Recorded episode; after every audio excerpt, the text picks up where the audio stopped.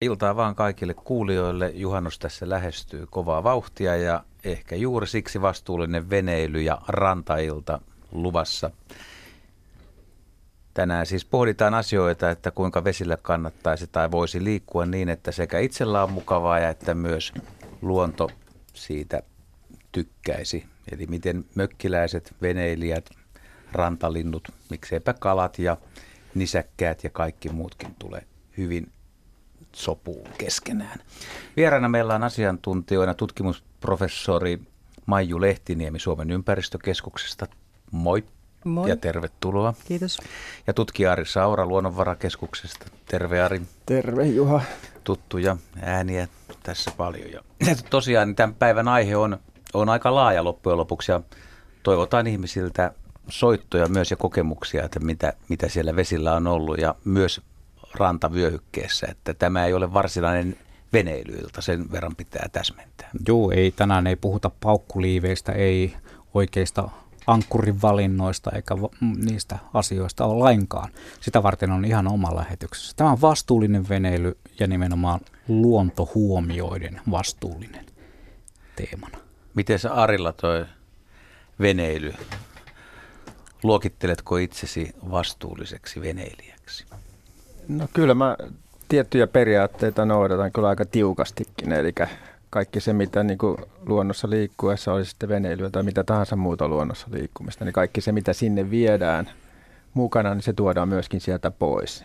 Eli se paikka, missä on vaikka telttailu yhden yön jossain saaristossa, niin se näyttää ennen ja jälkeen ihan samalta, että ei, ei niin kuin mitään muutoksia halua tehdä siellä ei siellä luonnossa eikä sitten tietenkään tuo mitään ylimääräisiä roskia eikä jätteitä, tai jos tuo niitä, niin vie ne sitten mennessään pois.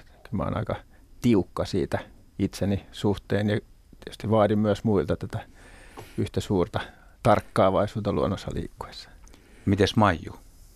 Mikä suhde sulla on veneilyyn tai rantaelämään? Joo, no kyllä mä allekirjoittaisin samat asiat, mitä Ari sanoi, että että vastuullisesti vene, veneilen ja perheeni kanssa, että tota, just kaikki roskat tuodaan pois, mitä kuljetetaan johonkin saariin tai mihin sitten mennäänkin ja, ja tota, myös katsotaan aika tarkkaan, että minkälaisille luodoille tai saariin ylipäänsä noustaan maihin, että, että millaiseen aikaan vuodesta liikkuu, ettei häiritse sitten lintujen pesintää ja muuta. Just tähän aikaan ennen juhannusta niin usein ihmiset katselee sääolosuhteita ja, ja ennusteita ja totta kai olisi kiva, että on tyyntä ja aurinko paistaa, mutta sitten tietyt ihmiset on vähän huolissaan siitä, jos tulee liian hyvä keli, että kaikkialla päästään vesille ja toista jopa vähän iloisia, jos on tuulta ja ei nyt sadetta ja liian kylmää, mutta että nuo saaret saisi olla rauhassa. Miten, minkälaista säätä te toivotte? No tietenkin kaikkien kannalta hyvä juhannus on aina hyvä, myöskin luonnon kannalta, että jos ajattelee nyt, että on aika paljon – lintupoikueita liikkeellä, niin kyllä niitäkin tämmöinen lämmin ja kesäinen sää suosii pikemmin kuin sateinen ja kolea sää. Että siinä mielessä, siinä mielessä toivotaan kyllä ihan hyvää juhannussäätä, mutta tietenkin sitten tämmöinen tämmöinen hyvä sää sitten virkistää myöskin, tätä luonnossa liikkumista ja ihmisten aktiivisuutta, että siinä pitää olla sitten tarkkana siellä liikkuessa, että huomioi myöskin nämä luontokappaleet, eikä vaan – niin kuin omaehtoisesti kuljeskele siellä. Nyt vaan soittelemaan ja kertomaan kokemuksista merellä, järvillä, vetisillä soilla, lammet, joet, purot, kaikki, kaikki, missä on vettä kelpaa kyllä meille hyvin. Nimenomaan ja me otamme myös mielellään vastaan sellaisia tarinoita, johon, johon nimenomaan liittyy nämä luontoasiat hyvinkin voimallisesti ja nimenomaan vesistössä jonkun sorttisessa vesistössä. Tuossa äsken tuli mainittua tuo, että kun lähdetään vesille, niin mitä sinne viedään mukana retkelle, niin se myös tuodaan pois. Aina silloin tällöin kuitenkin törmää siihenkin, että ihmiset pistävät sinne järveen, veteen, mereen, jokeen, niin sieltä veneestä jotakin, vaikka pullo heitetään. Ajatellaan, että kun siinä on 30 metriä vettä, niin eihän se mitään haittaa haittaako siellä 30 metrin syvyydessä se tyhjä olutpullo? No siis jossain vaiheessahan vuosikymmeniä sitten jopa niin kuin ohjeistettiin siihen, että miten parhaiten dumppaat roskasi, että ne sinne uppoaa vesistöön, että ollaan löydetty työkavereiden kanssa muun muassa sellaisia videoitakin, ohjevideoita, missä näytetään. Että, Eikä, oikeasti. Joo, kyllä, joo. Että sitähän on siis suosittu, mutta tota, nykyään tietysti onneksi tiedetään paremmin ja, ja kyllä, se, äh, kyllä se fakta on niin, että, että ei sinne pitäisi mihinkään vesistöön mitään laittaa, että vaikka ne katoaa silmistä, niin ne on siellä sitten – on se sitten lasia tai muovia tai metallia tai mitä tahansa sinne heitetään, niin ne pysyy siellä lähes ikuisesti kymmeniä satoja vuosia ja, ja voi aiheuttaa ihan sellaisenaan sitten haittaa eläimille siellä vedessä tai tietysti ihmisillekin, jos osuu ja kaljapulloon jalka, joka, joka on rikottu lasi siellä. Mutta sitten muovissa varsinkin on sitten se ongelma, että sitten se hyvin, hyvin hitaasti, mutta kuitenkin jonkun ajan kuluessa sitten niin hapertuu tämmöiseksi mikromuoviksi, mistä on sitten ihan muita ongelmia vielä sitten eliöille, jotka muun muassa syö niitä vahingossa, kun luulee, että ne on semmoisia plankton-eliöitä, mitä voisi käyttää ravintonaan. Että, että ehdottomasti ei kannata heittää mitään yli laidan. Perinteinen, no en mä voi sanoa, että se kovin yleinen tapa, mutta mitä tehtiin vanhalle saunan kiukalle, niin sehän nimenomaan vietiin selälle veneellä ja pudotettiin sitten sinne järven pohjaan, mutta ei tätäkään suositella enää nykyään. Toi video, että kuinka dumppaat roskasi, se kuulosti aika, aika häijyltä, mutta samahan se on, koskee myös sitten näitä ihan pieniäkin juttuja. Esimerkiksi jos polttaa tupakkaa, niin sitä filteriä, sitä natsaa ei saa heittää sinne veteen. Se on jo paljon suurempi ongelma sitten siellä luonnossa.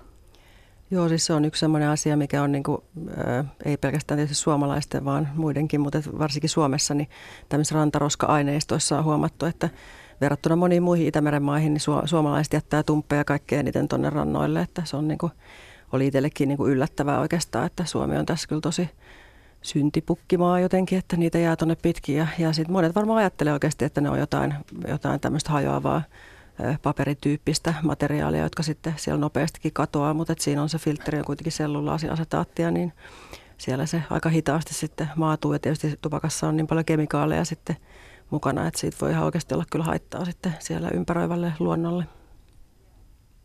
Näin, hyvä tietoisku tämäkin. 020317600 ovat nuo Radio Suomen maagiset studion puhelinnumerot ja niihin voi soittaa. Ja kyllähän tuolla linjalla nyt liikennettä näyttää olevan, mutta ei vielä tässä vaiheessa ole ensimmäistä soittajaa mukana. Ne voi meille laittaa myös Radio Suomen verkkosivujen kautta viestiä studioon, jos aihe kiinnostaa. Ja kun aihe kiinnostaa, tietenkin se teitä kiinnostaa. Radio Suomella on paljon kuuntelijoita. Täältä tulee saman tien kysymys, ei liity suoraan veneilyyn, mutta nimenomaan, no liittyyhän tämä veneilyynkin, koska veneistäkin kalastetaan. Täällä Markus laittoi viestin, että aina toivoisin puhuttavan siimoista, joita edelleen jotkut kalastajat jättävät rannoille. Keskustelua nimenomaan siimojen hävittämisestä asianmukaisesti esimerkiksi polttamalla tai muuta sellaista. Sitähän tapahtuu joskus ihan vahingossakin, saattaa siima mennä poikki kalastaessa, mutta sitten se on eri asia, jos se heitetään tarkoituksella sinne vesistöön. Joo, kyllähän tämmöisessä vapakalastuksessa niin jokainen sitä harrastanut tietää, että välillä tulee se syherä, eli, eli siima menee sotkuun siinä kelalla. Ja, ja tota, sitten se yleensä vaan vedetään ulos sieltä kelasta ja siitä tulee semmoinen mytty. Hmm. Tämmöistä niin kuin, tosi, tosi tämmöistä silmukkaista kudosta, joka on tosi hankalaa sitten tuolla luonnossa. Esimerkiksi usein linnun poikaset, kahlajien poikaset, tämmöiset pitkäjalkaiset poikaset ja sorsalintujen poikaset, ne hyvin herkästi sotkeutuu tämmöiseen siimasyheröön ja nämä nykyaikaiset siimat, jotka, joita kutsutaan tämmöisiksi kuitusiimoiksi, ne on semmoisia monisäikeisiä ja erittäin vahvoista tämmöisistä synteettisistä materiaaleista tehtyjä, että niiden hajoaminen esimerkiksi UV-valon vaikutuksesta on paljon hitaampaa kuin tämmöisten vanhojen monofiilisiimojen, jotka on tämmöistä yksisäikeistä nailonsiimaa. Mm. Mutta että ei nekään, nekään tota, ole sen parempia siellä luonnossa. Että kyllä ne pitää kyllä jos tulee semmoinen syherö, niin se pitää ottaa talteen ja hävittää asianmukaisesti, eikä missään nimessä jättää sinne luontoon. Ja samaten, jos siima menee poikki, niin se kyllä kannattaa yrittää niin kuin toisella virvellä sitten kalastaa se veteen jäänyt siima ylös, ettei se jää sinne sitten lojumaan. Et ne on tosi, ne nykyaikaiset materiaalit tosi hankalia siellä Maiju varmaan tietääkin, mitä nämä kuitusiimat niin kuin pitää sisällään, mutta että ne on semmoista vetolujuudeltakin semmoista, että niitä ei ole lintujen mitään mahdollisuuksia niin vetää poikki, mm. jos se jalan ympäri kietoutuu. Sitten ne on äärettömän ohuita, mutta silti niissä tämä vetolujuus on ihan käsittämättömän hyvä. Kyllä. Eli, eli se on, siinäkin mielessä se on aika, aika haastava sitten tuolla luonnossa. Kyllä. Mutta rannoiltahan löytyy välillä, että jotkut on jättänyt ihan niin kuin verkkojakin, että kun on tarpeeksi levää ja se verkko on sillä ran, sitä ei jakseta selvittää, niin verkkokin jää sitten rannalle. Ja sitten vanhat katiskat ja kaikki, jotka, jotka nyt on tietysti eri materiaalia, mutta katiskakin, jos se huonosti jättää, niin sehän pyydystää lintuja ja nisäkkäitä. Ja...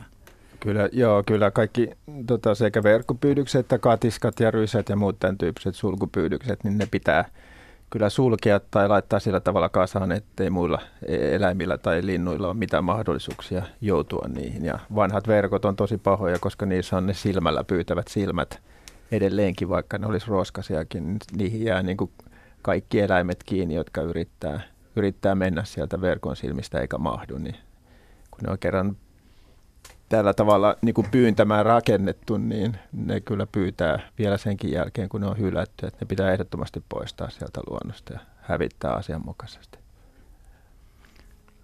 Olen kyllä miettinyt sitä, että kuinka kauan semmoinen verkko, joskus tosi kovan myrskyn jälkeen on, on tullutkin yllättäen itse on laskenut verkon väärään paikkaan ja, ja mennyt nostamaan, niin se on aika huonossa kunnossa, mutta kyllä siitä vielä niin kuin läpi näkee, mutta – ja sitten on joskus sukeltanut tai snorklannut ja löytänyt verkkoja, mitkä on ollut pitkää. Että nehän, on, nehän on tavallaan ihan eksoottisen näköisiä, mutta niitä ei siellä saa olla. Että muuttuuko, se, muuttuuko semmoinen verkko, mikä on jää jostain syystä veteen, niin painuuko se sitten sinne alas tiettynä aikana vai muuttuuko se läpinäkymättömäksi no kyllä se, seinäksi? No kyllä se tietenkin tämmöinen verkkomateriaali, se kerää kaikkia roskaa ja sitten niihin tulee kaiken semmoista pintakasvullista, semmoista epifyyttileviä ja muuta.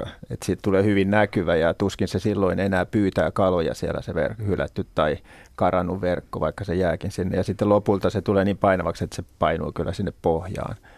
Mutta että tuommoinen nailon verkko, kaikki ne pauloineen ja yl- lyijypauloineen ja yläpauloineen, niin sen hajoaminen kestää varmaan kymmeniä vuosia sitten ennen kuin Varmaan se... satakin vuotta niin, helposti. Se helposti ennen kuin se katoa, eikä se silloinkaan ole kadonnut sieltä, vaan Mitä se on, tosiaan, tapahtuu? No, se on muuttunut niin. tämmöiseksi mikromuoviksi. Se hajoaa pienempiä ja pienempiä osasia ja se jatkaa kiertokulkuaan siellä luonnossa, mutta ei se enää tämmöisenä pyytävänä verkkona toimi kauhean kauan, että se likaantuu ja täyttyy sitten, mutta että edelleenkin se on ongelma siitä eteenpäinkin. Tosiaan varmaan niin kuin yli satakin vuotta. Paitsi sitten tämmöiset haamuverkoiksi kutsutut, joita jos ne jää niin kuin aukinaisina kiinni, vaikka just Itämerelläkin tiedetään hylkyihin jääneen tosi paljon verkkoja ja trooleja, niin, niin niissä kun se pysyy sitten sen puurakenteisen tai metalli, metallisen laivan rungon ympärillä, niin sitten se pysyy niin kuin pyytämässä edelleen, että Joo. se ei ajokaan sinne mutaan, vaan se jää pyytämään Joo, ja hylkeitäkin. Aikanaan Itämerellä käytettiin paljon tämmöisiä ajoverkkoja, jotka oli siis ankkuroitu pintaan liikkumaan – ja tota, ne oli todella pahoja karatessaan, koska ne pyyti niin kauan kuin ne liikku siellä. Ja itse asiassa muistaakseni vuonna 2008 Itämerellä kiellettiin tämmöinen ajoverkkopyynti ihan siitä syystä, että ne on niin tuhoisia kaikille muulle luonnolle ne verkot. Oli ne sitten karanneita tai ei. Ja meillähän on Pohjoisella Itämerellä kielletty esimerkiksi pohjatroolaus, mitä Etelä-Itämerellä tehdään edelleen, mutta että meillä se ei ole sallittu, mutta se on myös sellainen, missä voisi kuvitella, että helposti jää sitten joskus trooleja kiinni johonkin kallio- tai kivin muodostumiin ja niitä on sitten sinne jäänyt ja aikaisemmin se on ollut siis meilläkin sallittua, että semmoisiakin varmaan tuolta jonkun verran löytyy. Mm. Sen lisäksi, että se pohjatroolaus tota, kaltoin kohtelee sitä pohjaa mm. sinänsä ja koko sitä pohjaeliöstä. No niin, kalastus kuuluu vastuulliseen veneilyyn. Nimenomaan. Tästä se lähtee. Siitä se lähtee. Tämä tosiaan on Luonto Suomen vastuullinen veneily ja vaikka tässä nyt oltiinkin vähän tällaisen eh, niin kuin kielteisten asioiden äärellä, niin veneilyhän on myös luonnossa. Se on äärimmäisen mukavaa touhua ja siitäkin tuossa on tullut hyviä tarinoita. Mutta nyt meillä on Jyväskylästä Heikki linjalla. Moi. No moi. Tuota, niin, soittelen tätä Peppävedeltä järven tai mökin laiturilta ja, ja, ja mun kysymys koski sitä, että, että, että mitä noi luonto ja linnut ja elävät täällä tykkää siitä noista pörräävistä ää, vesiskoottereista. Eli, eli ne on mulle käsittämätön juttu. Tietysti mulla on itsellä tuossa moottorivene ja monella muullakin täällä on ja meitä 30 mökkiä tässä on suurin piirtein näköisellä, mutta jostain tulee aina sitten semmoisia vesiskoottereita, jotka rupeaa aileen tuossa ympyrää tuntikaupalla ja se on melko mieletön se ääni, joka niistä lähtee. Pesintäaikaa ja muuta, muuta niin, tuota, niin, niin, en tiedä, mitä nuo linnut siitä sitten tykkäävät. Tässä tuota, niin, meikäläinenkin sieltä pääkaupunkiseudulta ailee tänne mökilleen ja kun pääsee sitten, no nykyään tietysti vähän pitempään kuin eläkkeellä, mutta kun pääsee tänne mökin ja maaseudun rauhaan, niin tuota, istahtaa laiturilla ja tulee oikein hyvä olo ja kuuntelee linnunlauluja. Sitten siihen yhtäkkiä tulee tämmöinen tekninen, kova, mielettömän kova ääni, joka junnaa paikalla ja paikalla vaan. Että, tämä on mun kysymys. Niin, varmaan se kysymys sisälsi jo vastauksenkin, että ei, va, ei varmasti tota, linnut ja muutkaan luontokappaleet tämmöistä outoa teknistä kovaa ääntä niin siedä, vaan, vaan pelkävät ja varovat sitä ja, ja aiheuttaa helposti pakoreaktion. Että tämmöinen, tämmöinen on kyllä aika vastuutonta tämmöinen huvikseen niin kuin pitkään samalla paikalla ajelu tämmöisillä vesiskoottereilla tai jeteillä, niin ne on aika kova äänisiä. Ne aiheuttaa jonkun verran aallokkoakin ja, ja tämmöistä tota, muuta haittaa. Varsinkin just tämmöisten pesimäluotojen läheisyydessä, niin kyllä linnut niitä säikkyy. Että se, sen tavallaan ymmärtää, jos niitä tehdään niin kuin matkan tekoon tai käytetään matkan tekoon, että mennään paikasta toiseen ja se häiriö on niin kuin tämmöinen hetkellinen, niin siitähän linnut helpommin sitten toipuukin, ne ehkä säikähtää hetkeksi, mutta palaa sitten niille luodoille takaisin. Mutta että tämmöinen niin kuin huvikseen paikallaan pitkän aikaa pörrääminen saattaa olla kivaa siitä, joka sitä tekee, mutta että kaikella kellään muulla ei suoraan sano kivaa, ei mökkiläisellä eikä, eikä lähiluotojen linnuillakaan.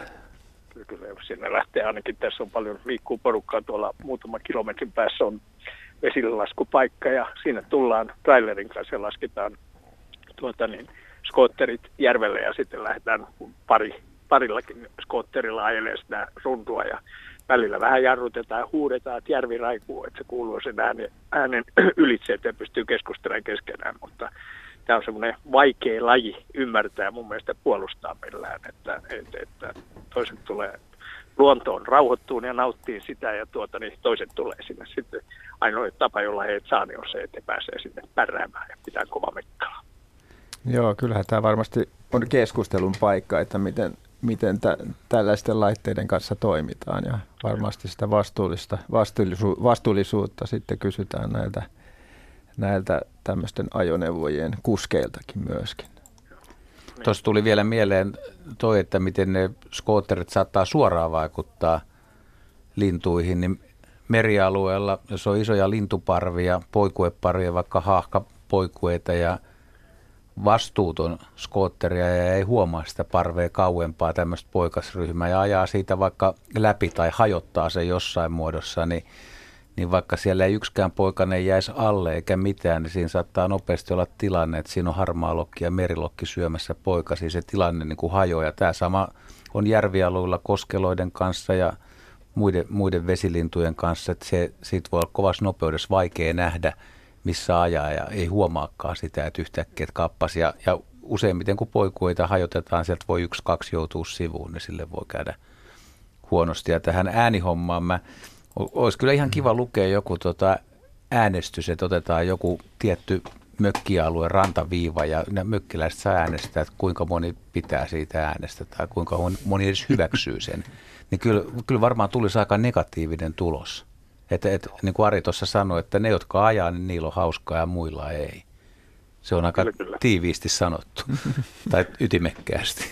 Varmaan kaikissa tämmöisissä kovaa meteliä pitävissä vehkeissä oli sitten veden päällä liikkuvia asioita tai sitten ilmassa pienkoneita tai mitä tahansa, niin olisi varmaan hyvä, se olisi sellainen yleinen sääntö, että, että vaan hetken aikaa tietyllä paikalla, just niin kuin Ari aluksi sanoi, että ei jäätä siihen pitkäksi aikaa pörräämään, että itsellä on kokemusta pienkoneista, jotka jossain vaiheessa kotitalon päällä teki jotain silmukoita, niin sitten kun se pitkään jatkui, niin sekin oli aika hermostuttavaa, että että mikä tahansa hetken aika on ihan ok, mutta että ei semmoinen pitempi aikainen samassa paikassa, niin varmasti koskee myös näitä skoottereita vesillä.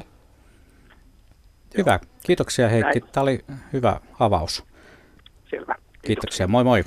Vielä sen verran pitää kysyä noista vesijeteistä, vesiskoottereista, että onko sitä tutkittu, kun kuitenkin ainakin veden pinnalla ne tuottavat, veden yläpuolisessa äänimaailmassa ne tuottavat aikamoista melua, mutta onko sitä tutkittu, että aiheuttaako ne siellä veden alla sitten poikkeuksista? Nehän on vesijettejä, niin kuin, eli, eli se moottori työntää vettä taaksepäin, se on niin kuin turbiini tai miksi sitä nyt sanoisi vesisuihku. En, en mä muista, että just näiden jetien aiheuttama veden, vedenalaista ääniongelma olisi tutkittu sinänsä, mutta että vedenalaista äänimaailmaa on tutkittu kyllä tosi paljon, että vedessähän ääni kulkee monta, monta kertaa nopeammin ja pidemmälle kuin ilmassa sen tiheän väliaineen vuoksi. Ja kaikki tämmöiset vesieliöt, tai lähes kaikki vesieliöt, ne jossain määrin on myöskin riippuvaisia siinä, siellä sen veden sisältämästä äänimaailmasta. Kalat nyt erityisesti sen kylkiviiva-aistinsa ja aika herkäksi kehittyneen kuuloaistinsakin takia, niin ne reagoi hyvin herkästi kaikkiin veden alatapa kuuluviin ääniin tai liikkuviin ääniin. Ja tämmöinen poikkeuksellinen luontoon kuulumaton ääni niin varmasti kyllä häiritsee, jos ajattelee esimerkiksi jotain – lahnan kutuaikaa, niin se on aika herkkä kaikille tämmöiselle äänimaailmalle, että jos siinä tämmöinen jeti pitkä, pitkän, pitkän aikaa pörrää siinä kutupaikan läheisyydessä, niin varmasti siitä on häiriötä myöskin tälle kututapahtumalle. Hmm. Tota, itse olen joskus ollut vedenpinnan alapuolella, siis norklaamassa tai muuten vaan niin kuin pääpinnan alla, niin kyllä sen kuulee, jos moottorivene menee vaikka vähän kauempanakin, niin se jopa ihmisen korvilla sitten puhumattakaan näistä eliöistä, joilla on huomattavasti tarkemmat aistit tuolla pinnan alla. Joo, mä oon ihan samaa sukeltaessa huomannut, ja sieltä moottorista tulee muitakin ääniä kuin se moottori. Sieltä mm-hmm. tulee kaikenlaisia sirinöitä ja semmoisia ininöitä, jotka vedessä kulkeutuu omiin korviin, joita ei ilmassa edes kuule, mutta mm-hmm. siellä veden alla kuulee niitä ääniä. Täällä on aika hyvä kirjekysymys tai No niin, ole hyvä. Tehän tiedätte, että merenrannalta löytyy kaiken näköisiä esineitä, kun kävelee matalia lahtia kiertelee tai rantaviivaa yleensä. Ja Jouko ihmettelee, että miksi kesällä rantoja kolutessa löytyy enemmän oikean jalan kenkiä kuin vasemman. Tässä on ihan hyvä pointti, siis kenkiähän löytyy ihan mielettömän paljon saarista. Onko veneilijöillä jotenkin oikea jalka sille löysempi, että se putoo se... Yrittäkääs puristaa. Puri, puristuskenkä putoo helpommin sieltä niin. veneestä. Mutta siis pu, varmaan purjeveneestä. Niin siis oikea jalkaisiahan on enemmän ihmispopulaatiossa ja jos nyt ajattelee, että ne nyt jotain yrittää potkasta ja silloin se kenkä lentää, niin ehkä se on jostain tämmöisestä kysymys sitten veneilyssäkin, että se oikea jalan kenkä helpommin lähtee siinä potkussa jalasta irti ja menetetään. Tippuuko ne purjeveneestä kumminkin nämä kengät enemmän kuin...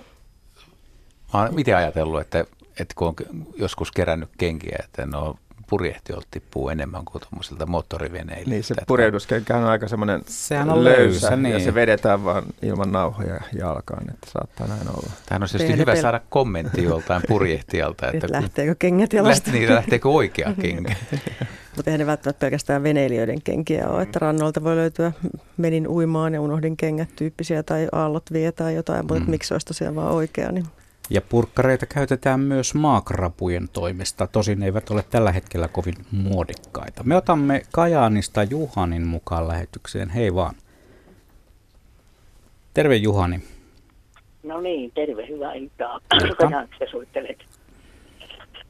Joo, tämmöinen surullinen uutinen, voi sanoa näin, oli tuota, tämän, tämän aamun paikallislehdestä, kun oli tämmöinen iso otsikko ja kuva, kun Lapin tiirojen pesiä tuhottiin taas.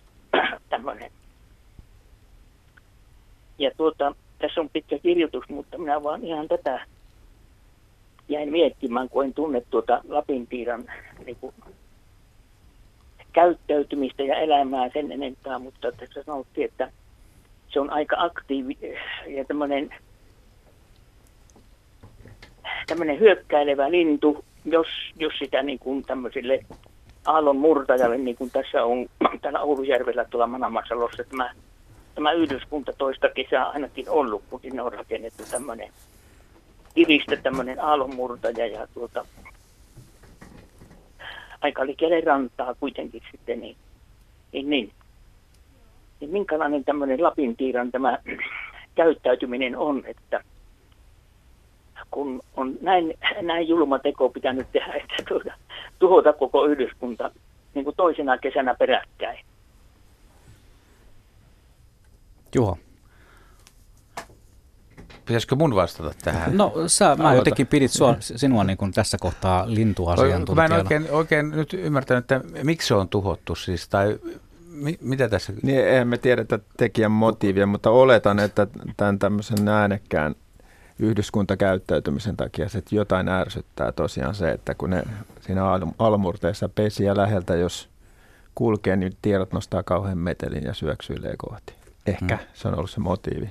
Lu- hmm. Luulisin ja, näin. Mutta, mutta oliko se todistettavasti, että ihminen on, on tuhonnut sen, että siellä ei ole kuitenkaan minkkiä tai jotain muuta, no, joka on tuhoamassa sitä. Mitä se lehtiartikkeli niin, tästä mainitsi? Kun ei ole nähnyt sitä, niin on niin. vähän vaikea sanoa, mutta tästä on no, hyvä... A, niin, kerro Tässä mainitaan kyllä sikäli, että niin kuin viime kesän tekijä oli saatu niin kuin selväksi ja kiinni sitten, ja tuota, että kyllä se viittasi niin kuin ihmiseen.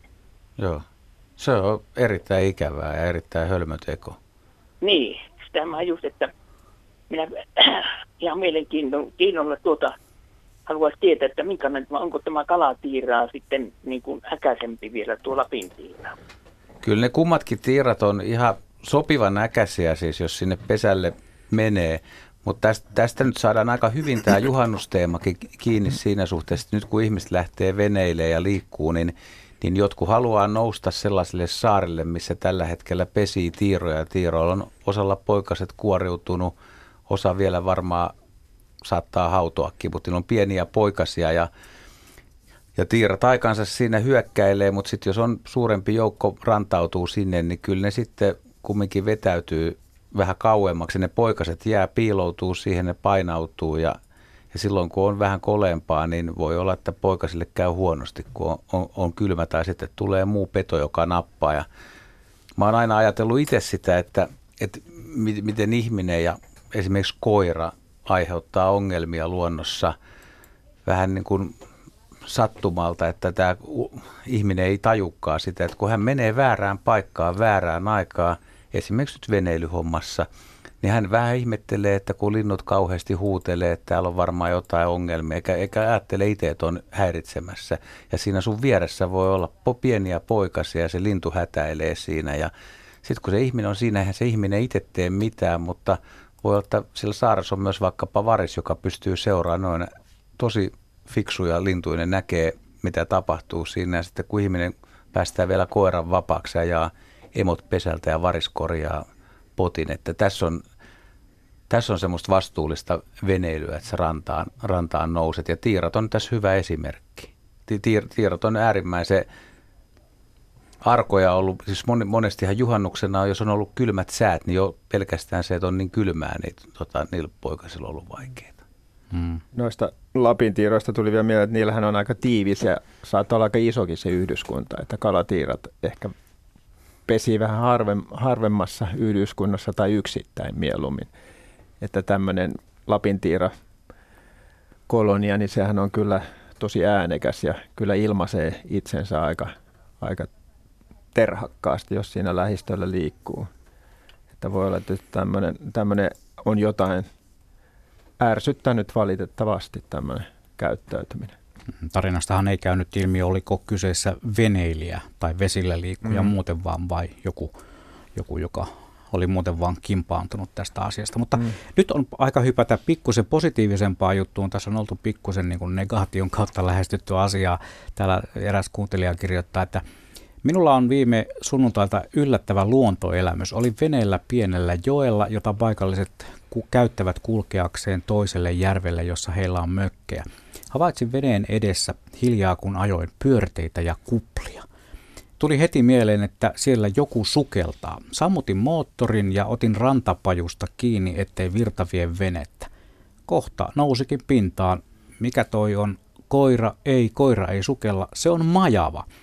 Kyllä, Majava huomasi minut ja ui rantatöyrään viereen pajukon alle. Odottelin neljä minuuttia, kaivelin kameran esiin ja sitten Majava kyllästyi ui noin metrin rannasta ulospäin ja sukelsi. Jännä kuplavana jäi taakse ja helposti pystyin katsella seuraamaan, mihin majava ui. Annoin sen kuitenkin mennä. Tällaisia pieniä elämyksiä, luontoelämyksiä voi päästä kokemaan vesillä liikkuessa, joitakin ei yksinkertaisesti vaan näe sieltä maan puolelta. Mm. Tämä on hyvä esimerkki siitä. Hyvä havainto oli kyllä. Ma- majava tosiaan, kun se on, se on tämmöinen aika tiivis, paksuturkkinen otus, kun se lähtee sukeltamaan, niin sen turkkiin jää sitä ilmaa ja sitä pikkuhiljaa vapautuu siinä, kun se etenee siellä veden alla. Ja siitä tulee tosiaan, saattaa tulla semmoinen toistakymmentä metriä pitkä kuplavana, että voi hyvin seurata, että missä se etenee veden alla. Tuossa äsken, kun Juhanin puhelussa nousi tämä tiirojen ja muidenkin lintujen herkkyys, niin täällä kysytään muun muassa sitä, että miten veneiden aiheuttamat suuret aallot vaikuttavat vesilintujen pesintään. Voiko se tuommoinen veneen tekemä aalto tuhota esimerkiksi pesän ihan kokonaan? No ilman muuta. Siis usein just, jos puhutaan vaikka näistä Lapin tiiroista, niin ne saattaa pesiä melko matalillakin luodoilla. Et siinä semmoinen muutama kymmenen sentin aalto, niin se pyyhkäisee helposti koko luodon yli.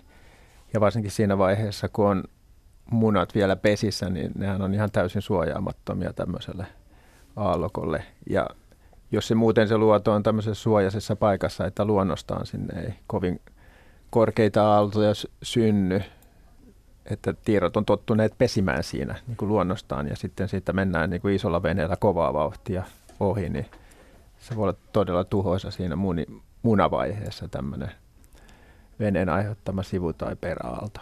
Kapeat salmet on kanssa aika, aika tiukkoja paikkoja, missä on ohjeistettu, että ei voi ajaa kovaa ja jotkut ei välitä, kun siinä ei ole vaikka mökkejä tai jotain, että ei siinä ole niin varaa, että kun ei, vaikka on hyvä näkyvyyskin, niin iso aallot voisi olla kuikallekin paha. Mutta niin kuin Ari sanoi tuossa, että myös vedenpinta nousee ja laskee, laskee tota, sääolojen mukaan, mutta tota, varmasti isolla aallolla on merkitystä. Ja kyllä mm-hmm. nyt nähdään tuolla retkeille on merellä, että mitä, minkälaisia aaltoja tulee jo ihan, ihan niin kuin normaali kulkuväline laivoista, että tuolla on esimerkiksi Helsingin edustalla Crossairspoodan, mihin ei enää voi nousta maihin niin kuin aikaisemmin, että sä et saa venettä siihen lähellekään, koska jokaisesta aluksesta tulee sellainen peräaalto, että se heittää sun veneen sinne kiville.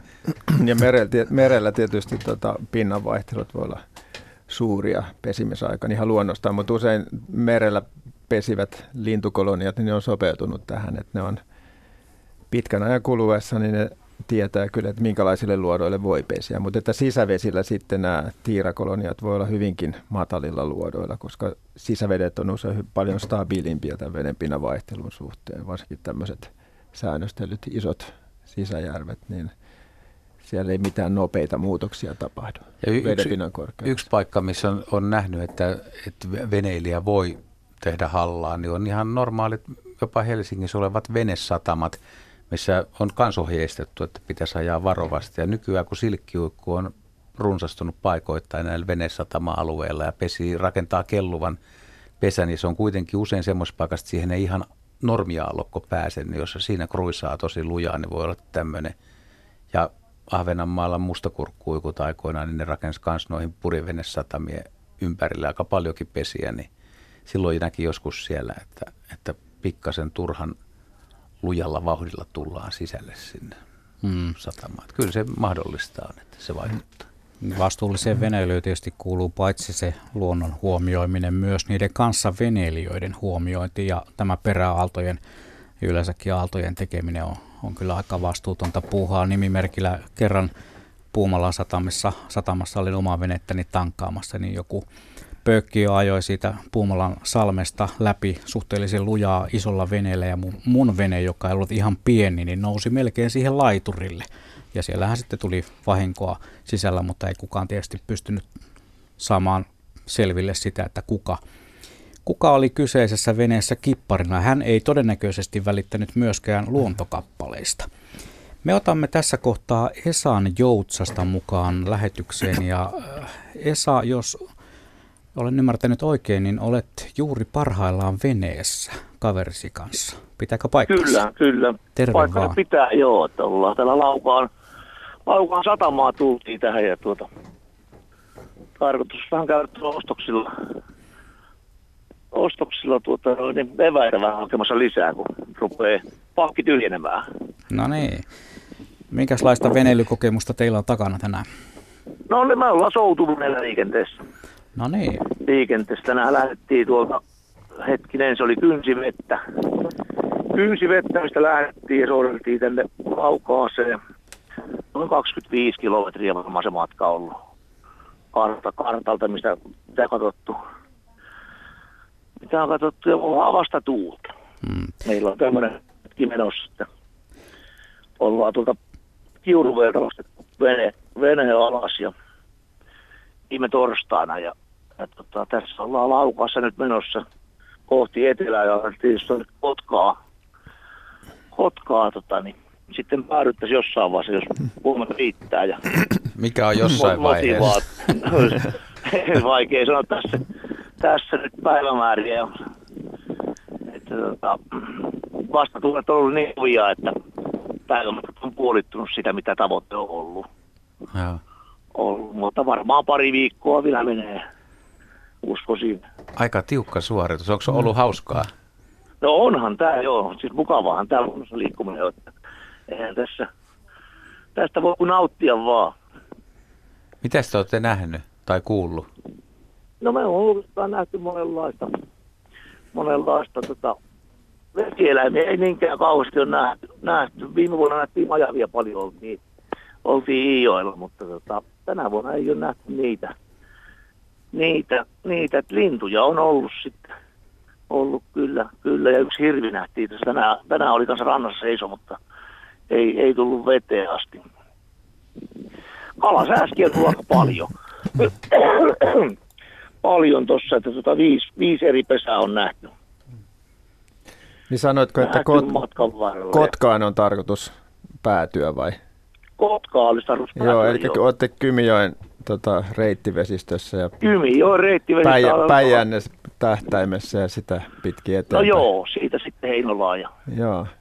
Aika tämä on reipasta. niin Kymi, Kymijoen vesistön, vesistön soutaminen on tämä, niin tämä meidän teema tässä No niin. Se joo. on Kymijoen vesistö. Joo. Siitari perässä reipa- vaan. Kesä, kesähommia vähän. Millaisia, Kyllä. päivämatka, millaisia päivämatkoja te olette jaksanut soutaa? No se on siinä 32 puolta ollut.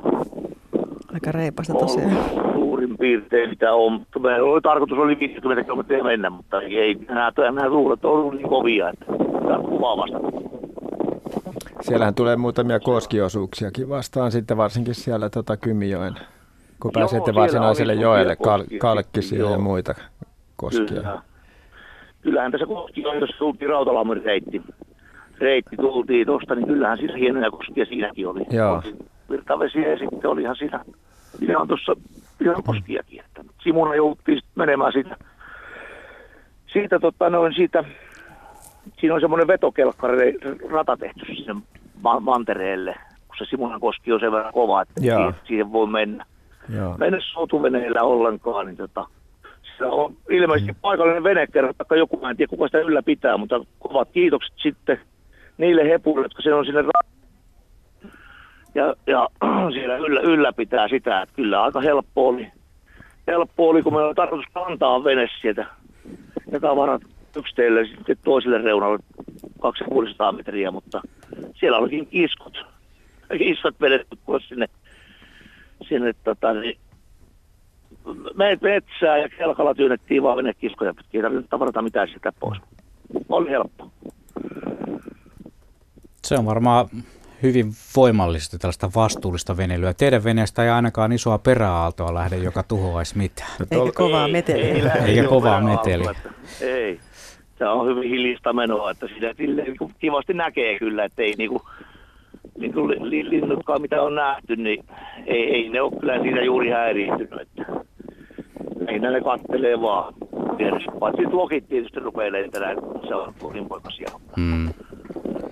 Mutta, Tuntuu tuo, tuuli, tuntuu tuo tuuli vieläkin nappaava sinun puhelimeen. Ja sa, kiirehtikääpä sinne kauppaan, ettei, ettei mene kiinni. Ja toivotaan teille oikein mukavaa loppumatkaa, milloin ikinä sitten se mm. kotka teidän horisontissa hämöttääkään. No niin, saa nähdä milloin ollaan perillä. Selvä, kiitos sulle.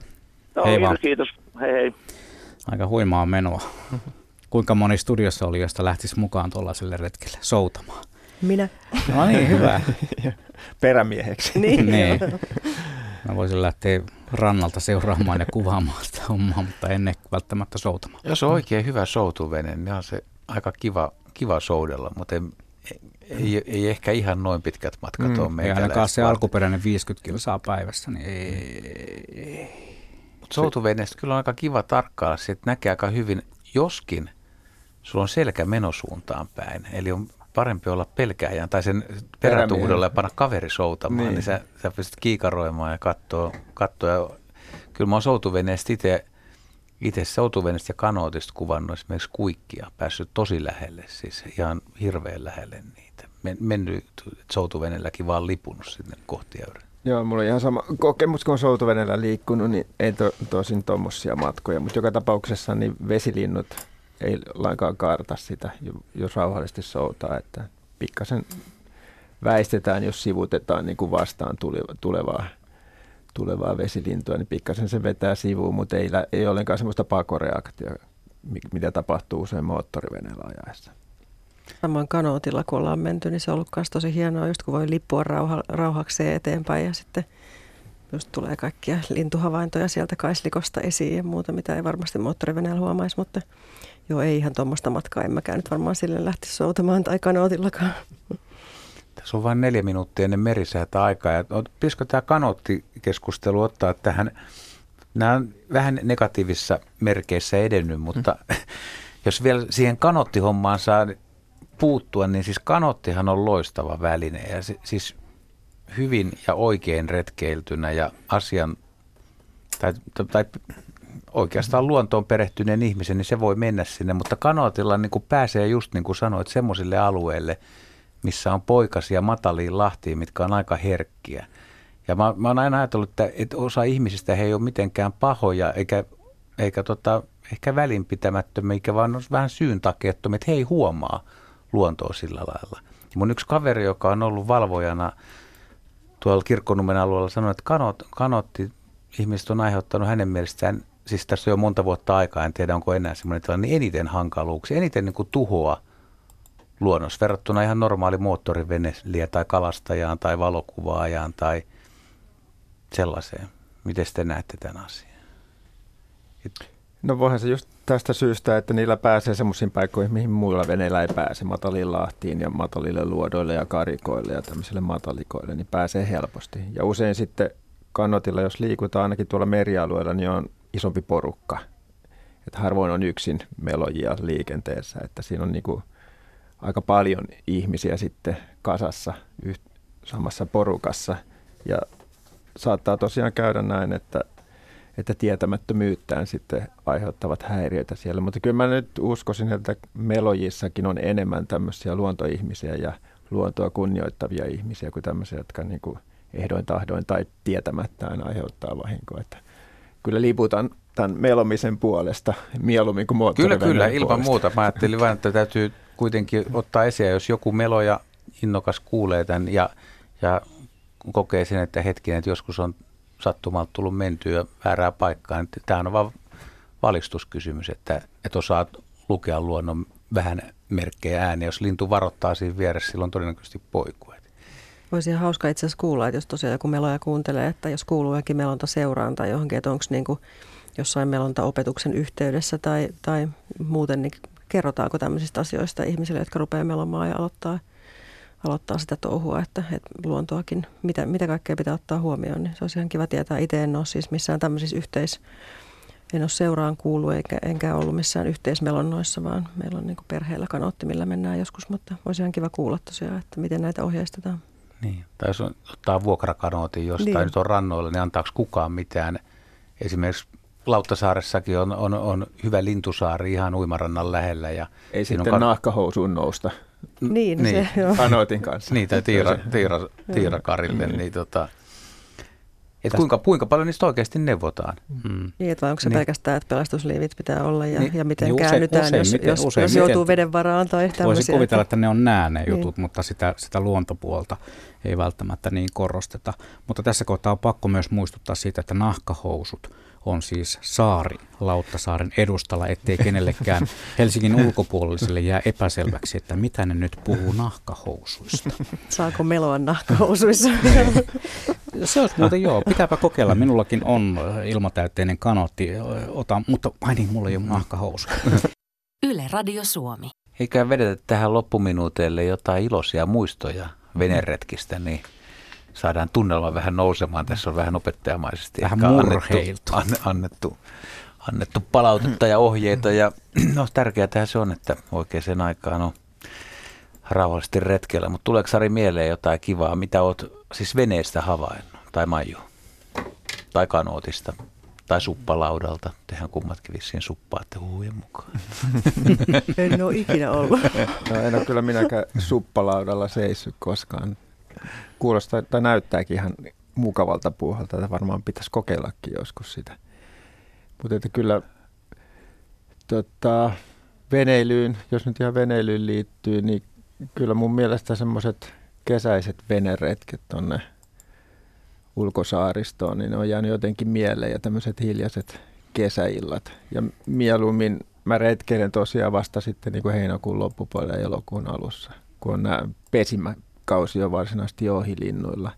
Et silloinkin kyllä on paljon nähtävää ja, ja kuultavaa siellä, ettei läheskään se luonto ole täysin hiljentynyt. Tosin tämä tämmöinen kiivoin pesimäkausi alkaa silloin olla ohi, mutta että semmoinen rauhallinen keskikesän ilta tuolla ulkosaaristossa, niin se on auringonlaskuinen ja tyyninen, tyyninen vedenpintoinen, niin ne on kyllä jäänyt mieleen aika pysyvästi. Joo, itsellä on vähän samanlaiset kokemukset. Loppukesän veneilyt tuonne ulkosaaristoon, avomerelle, just tyynellä kerillä tai, tai toisaalta tykkään myrskyistäkin kyllä, mutta, mutta tietysti ehkä tämmöiset niin kauneimmat maisemafiilikset, mitkä on jäänyt, niin on ollut just tämmöisiä tyyniä auringonlaskuja jossain ulkosaaristossa ja usein ollaan laavulla sitten jossain nukuttu ja, ja tota, ne on ollut kyllä kaikkein hienoimpia. Nyt kun kerroit, että niin tuli itsekin muistoja siis loppukesästä ja siis niin, niin kauas merelle kuin vaan tavallaan pystyy menemään tuonne ihan ul- ul- ulomaistenkin luotojen taakse ja kun on tyyni, niin olla vaan siellä. Ja vaikka siellä ei näe mitään, niin siellä on aika jännä fiilis semmoinen, ehkä odottava, että voisi tapahtua ihan mitä tahansa. Ja siellä matalalla veneessä, niin siellä on aika hienoa. Mm-hmm. Mitä sanoo Bloomberg? No joo, jos nyt ruvetaan miettimään näitä veneilykokemuksia, mun veneilykokemukset on enemmän tuolta sisävesiltä, mutta sellainen eräs päivä keväällä, toukokuun ihan alkupuolta, kun nousi niin voimakas sumurintama Saimaan ylle Haukivedellä, oli kaksi päivää niin sankka sumu, että siellä ei käytännössä pystynyt liikkumaan, koska menetti välittömästi sen suuntavaiston. Mä ainoastaan kiersin sitä mökkisaarta ympäri, niin rantaa pitkin, että näin koko ajan rannan. Jos lähti vähänkään kauemmaksi, niin välittömästi menetti sen suuntavaista. Se, se oli jotenkin hämmentävää yhtä aikaa. Pe- ei ehkä pelottavaa, mutta varsin sellaista viehättävää aikaa. Ja kun se on täysin hiljainen se luonto, niin se olet niin kuin hernerokan keskellä, niin sanottu hernerokkasumu. Ei se kyllä tuoksunut hernerokalle, mutta sellainen tunnelmapala. Yle Radio Suomi.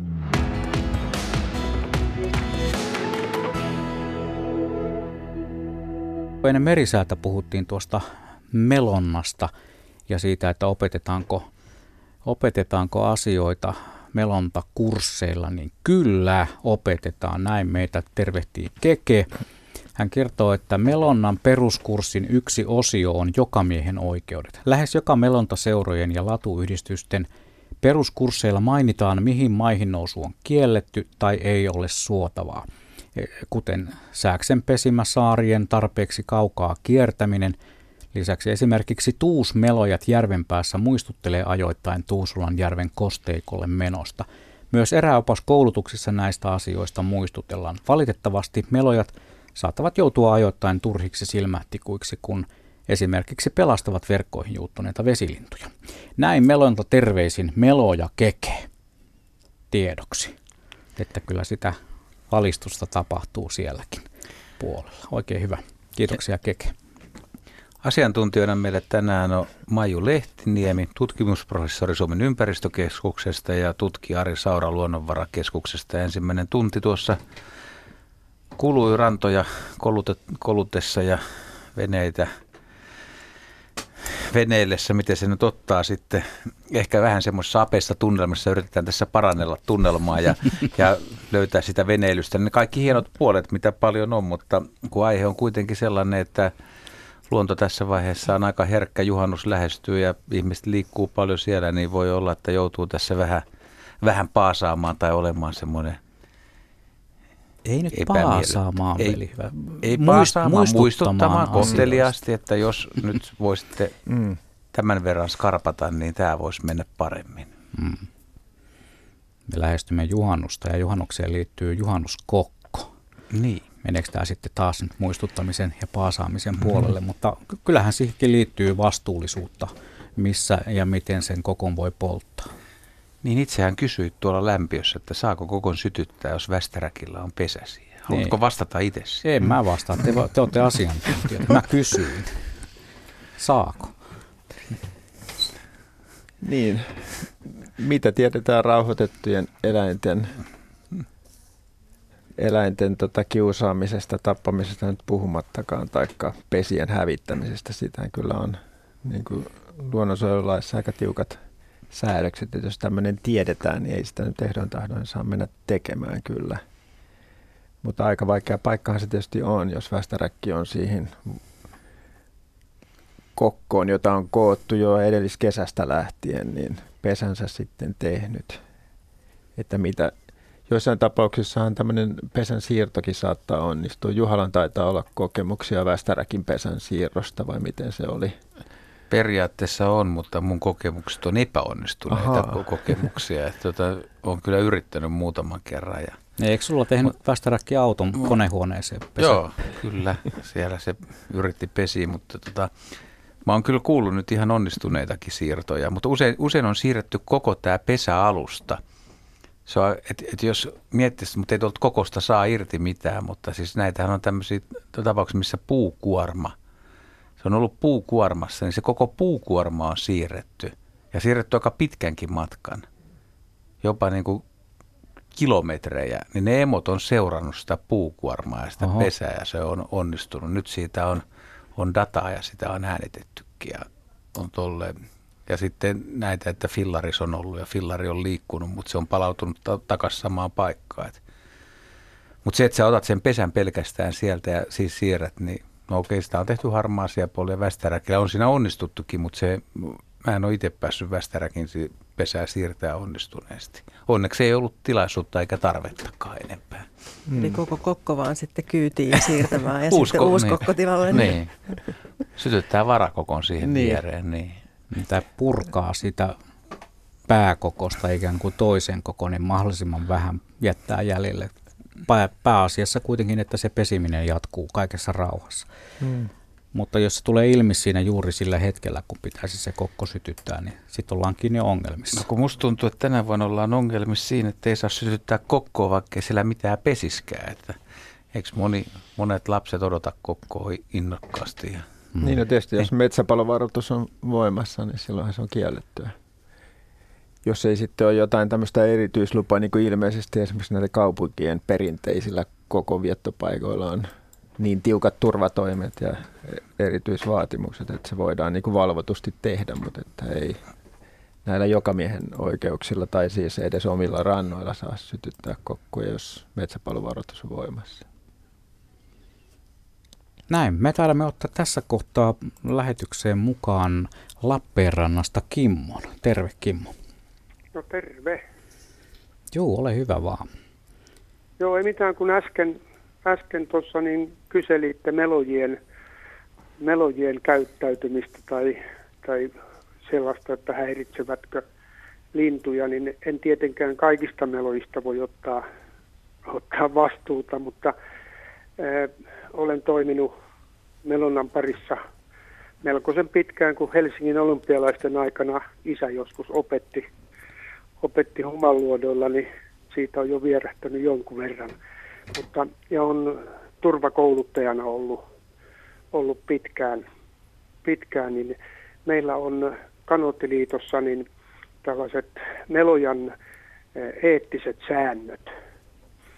Ja nyt mä en muista ulkoa, enkä tietenkään löytänyt, löytänyt sitä kirjasta, missä ne on, mutta kyllä mun mielestä niin nämä asiat käydään läpi, läpi ja tuota, niistä puhutaan se, että ei häiritä, häiritä. Ja tota, sellaisen kerroin jo aikaisemminkin tuossa, että itselle, itselle käynyt, kun tuolla pohjoisella Suursaimaalla, niin Lepoluodolle kerran mentiin ja siinä näkyi nämä kesällä joskus myöhään heinä-elokuun aikaan. Ja, ja tota, katsottiin, että joo, sinne on varoitusmerkit laitettu, niin meinattiin, että linnuthan on jo pesineet ja selvittänyt nämä asiat, että käydään, käydään siinä pikkusen. Ja kuin ollakaan, niin mä seisoin selin, selin järvelle päin ja kaveri oli mun edessäni, että hänkään ei nähnyt, niin, niin kuuluu vaan loiskahdus ja käännyin ympäri, ympäri, niin siinä oli rinkulat. Mutta ennen sitä loiskahdusta niin oli sellainen tuhahdus – tuhahdus, kun ilma puhalletaan ulos, niin silloin arvosi heti, että Norppahan se kävi siinä katsomassa. Ja tota, tiedettiin silloin, että mitä varten ne merkit on siellä ja tuli heti mieleen, että, mutta että kokeneillekin sattuu joskus pieniä erheitä, mutta uskoisin, että, että melojat on niin lähellä, lähellä luontoa koko ajan ja itse joskus aikanaan, aikanaan, kun tulin Mäntyharjusta, lähdin Kallavettä veloskelemaan itäänpäin, niin, niin istuin pitkään pitkään kajakissa kaikessa rauhassa ja kuikkaan oli matkaa tuollainen kymmenkunta metriä. Ja kiva katella, kun kuikka välillä istu kanssa tai oli ihan rauhassa siinä veden päässä päällä ja katteli välillä sinne sisään veteen alas ja taas oli siinä rauhassa, eikä ollut hänelläkään kiire mihinkään. Ja ne on, ne on sellaisia uskomattoman upeita, upeita tuokioita tuolla, kun saa liikkua kajakilla vedessä, vedessä ja järvimaisemassa täällä. Epäilemättä. Epäilemättä, joo. Se on hienoja, joo. hienoja luontokokemuksia saavuttaa myös sieltä aika läheltä sitä vedenpintaa. Kanotissa tai kajakissahan ollaan tosi lähellä sitä no, vedenpintaa. No, kajakissa vielä lähempänä kuin niin. kanootissa, että, että käsihän se siinä välillä tapaa sinne käden tai tuonne veden pintaan, mm-hmm. pintaan ja, ja tota, mä itse pidän kyllä, kyllä tuota no, niin melojia erittäin fiksuina, fiksuina hyvinä ihmisinä ja sen takia he harrastaa melontaa, jotta he pääsevät lähelle ja, ja näitä on terotettu juuri, että, että varsinkin pesintäaikaa niin ei mennä, ei mennä sinne liian lähelle. Hyvä. Kiitoksia Kimmo tästä valistavasta puhelusta. Ei mitään, no niin. ei muuta kuin oikein hyvää jatkoa teille. Kiitos samoin. Kiitos samoin. Moi moi. Kiitos, moikka. Meillä on seuraava soittajakin tuossa jo valmiina, valmiina odottamassa vuoroaan. Hän on Pekka, mutta haluatte sitten vielä kommentoida tätä kanotti-kajakki-asiaa? Niin, ehkä sen voisi sanoa, että kiitos soitosta ja, ja tota, hyvä kuulla, että on tämmöiset eettiset säännöt. Ja, mm. ja niin kuin siinä lukemassakin viestissä sanottiin, että, että tämä kyllä ohjeistetaan melojille, niin se on tosi hyvä kuulla. Ja mietin sitten itse tässä, että ehkä se on kuitenkin sit niin, että, että useimmat moottoriveneilijät, joilla ei ole minkäänlaisia eettisiä sääntöjä opetettu, niin, niin onkin ehkä niitä, jotka toki moottoriveneillä ei pääse kaikkiin paikkoihin, mutta voi olla ajattelemattomampaa porukkaa, mutta ei tietysti pidä yleistää hmm. muutenkaan. Että. Ei mitään ryhmää. Ei. Kanotissa tai kajakissa siinä on se hyvä puoli, kun se ei pörise eikä surise eikä muutenkaan pidä kovin kummoista ääntä, niin siinä niin kuin tuossa äsken Kimmo kertoi, että esimerkiksi se kuikka voi tulla ihan siihen liikki. Se ei välttämättä ihan niin liikki tule, jos istuu moottoriveneessä. Ei, ei ehdottomasti tule ja sitten tämmöisessä kajakissa varsinkin on se, että myös että se liukuu melko pienellä vauhdinotolla niin hyvinkin pitkän matkaa, että mm. se menee täysin äänettömästi ja myöskin tämä kyydissä oleva meloja niin voi olla täysin liikkumatta siinä, niin linnut hyvin luontevasti suhtautuu tälle äänettömästi ja liikkumattomasti tai heilumatta liikkuvaan kohteeseen, että siinä ei ole mitään uhkaa niille. Mm. Itse olen istunut kanotissa ja suhteellisen lähelle on tullut norppa katselemaan, mutta sekin on aika, voisi sanoa, että aika hieno, hieno kokemus. Otetaan tuossa ennen kuin otetaan Pekka mukaan lähetykseen, niin vielä yksi kanottiin liittyvä nimimerkki Suurseikkailija kirjoittaa näin, että syyskesäisin rankkojen sateiden jälkeen harrastan kanoottelua pitkin soille laajentuneita järvenrantoja ja ojia. Se on jotenkin jännää ja tunnen itseni suureksi seikkailijaksi sateita odotellessa. Mutta nyt otetaan Pekka mukaan lähetykseen. Hän soittaa Kouvolasta. Terve Pekka. No terve, terve. Joo, tuli tuossa pesänsiirto hommi, että ei ole onnistunut. Minulla on kokemus siitä, että on onnistunut pesänsiirto. Noniin. Västäräkin. Tuolla pohjoisessa Sallan puolella poikasena asuin, niin isäukon kanssa kuljettiin verkoilla. Ja lähdettiin veneellä rannasta, niin ihmeteltiin, että miksi Västärekki seuraa meidän, meidän venettä. Että mikä hätä hänelle tuli. Ja tuota noin, niin sitten tultiin ranta ja tutkittiin, niin veneen teljon alla oli pesä. Soutajan, Soutajan teljon alla. Ja meinattiin, että no nyt verkottaa tämä jää veteen, että meidän pitää tota, verkkokalastus keskeyttää, että se saa hoitaa hommata, niin sitten tultiin seuraavana aamuna kokemaan verkkoja, niin nostettiin pesä mättäälle, niin se kävi siinä hautomassa sillä aikaa, kun me oltiin verkoille. Ja tuota, sitten kun taas lähdettiin, niin nostettiin veneen teljoalle pesä taas, kun lähdettiin pois sieltä.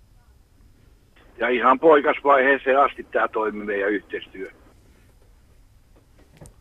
Että se on semmoinen, semmoinen juttu. Siis te nostitte sen pesä ja laitoitte vaan ranta ja siis Joo, västäräkki tuli veneen, ja laskeutui siihen. Veneen, veneen viereen siihen pari mesin päähän mättäälle. Ja västäräkki seurasi aikaisesti se huomasi, että ja niin älys mennä sinne tuota noin niin hautomaan sillä aikaa, kun me verkkoja hoidettiin. Ja taas kun lähdettiin, niin nostettiin pesä takaisin teljoalle, missä se oli. no miten sitten poikasvaiheessa? Poikasvaiheessa sama homma. Meillä toimi niin hyvin se yhteispeli, että Toi on aika hämmentävä. Se oli, se oli hieno, hieno kokemus, kun meillä että nyt meidän täytyy tämä lampi unohtaa, kun isäukolla oli omassa metsäpalstassa niin parikin semmoista lampia, mihin siikoja istutettiin ja siellä pyydettiin, niin tuota, meinattiin, että aletaan mistä kun vastaanäkin täällä pesiipi, niin mutta se toimi, kokeiltiin ja se toimi meillä se homma. Ja poikaset lähti pesästä? Tai? Poikaset lähti jo, ne oli ihan sitten kun tultiin loppuvaiheessa, niin ne siinä lähipuissa pöristeli. Varmaan morjesti meitä, että hyvin hoidettu. Tätä voisi kutsua jo vastuulliseksi veneilyksi. Tässä on niin kuin täyden no kympin oli, suoritus. Se oli, se oli, minä olin, minä olin yli 60, että minä olin silloin tota, sanotaan tuommoinen 12-vuotias, 2-13, sen verran, että nyt pystyy jo verkkoja soutaa. Joo. Joo. Soutaa, että siitä nyt on jo aikaa, mutta tämä, tämä tota, juttu niin ei ikinä kyllä häviä mielestä. No ei. Joo, hieno tämä, tarina, tota, kyllä.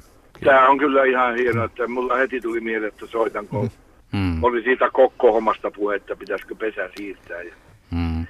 Niin, ja joillakin teillä oli siellä, että se ei ole onnistunut, mutta Me, tämä oli onnistunut. Niin mä täsmennän vaan, että mä sanoin, että kun mulla oli auton moottorissa pesä, mä yritin siirtää, niin se ei onnistunut. Aina, aina totta kai, jos joku on vaihtoehtona, että poltat sen koko, niin kannattaa sitä yrittää. Mutta, niin mutta, mutta on pal- joo, paljon tarinoita, missä pesän siirtäminen ei ole onnistunut. Se riippuu vähän missä vaiheessa se on ja mutta tota, ainahan on mahdollista, kannattaa kokeilla ja pitää siirtää niin kuin mahdollisimman lähelle ja tiettyä Tot, paikkaa. Joo, hmm. totta kai, että kyllä. Että kyllä mekin oltiin ihan melko ainakin 80 prosenttisen varmoja, että se hylkää sen pesän, mutta ei. Kyllä meillä toimi se yhteistyö hyvin. Hyvä, hieno hyvin, tarina. Että, tuota, nostettiin aina se sinne teliaalle suojaan se pesä, kun lähdettiin pois. Kun meillä oli se verkko suunnilleen sellainen 10 kilometriä, missä meillä kotitalo oli, niin se matka, niin eihän sillä sitten joka päivä tullut käytyä, mutta sitten kun käytiin taas, niin siellä västäräkki hoiti pesänsä ja Hienoa. homma, homma toimi. Kiitoksia Pekka tästä soitosta. Ja tämä varmaan sitten lohduttaa myös muitakin vastaavassa tilanteessa olevia, olijoita, olevia kokeilemaan ainakin. Ja tietysti kannattaa miettiä sitä, että onko se niin tärkeää lähteä sitten juuri sillä hetkellä sillä veneellä vesille, jos vastaavassa tilanteessa on. Mutta tietysti joskus on pakko. Mutta toi on hyvä. hyvä. Otetaanko vielä yksi västäräkkitarina? Tämä ei liity tota, veneilyyn, mutta tämä on niin herkullinen story.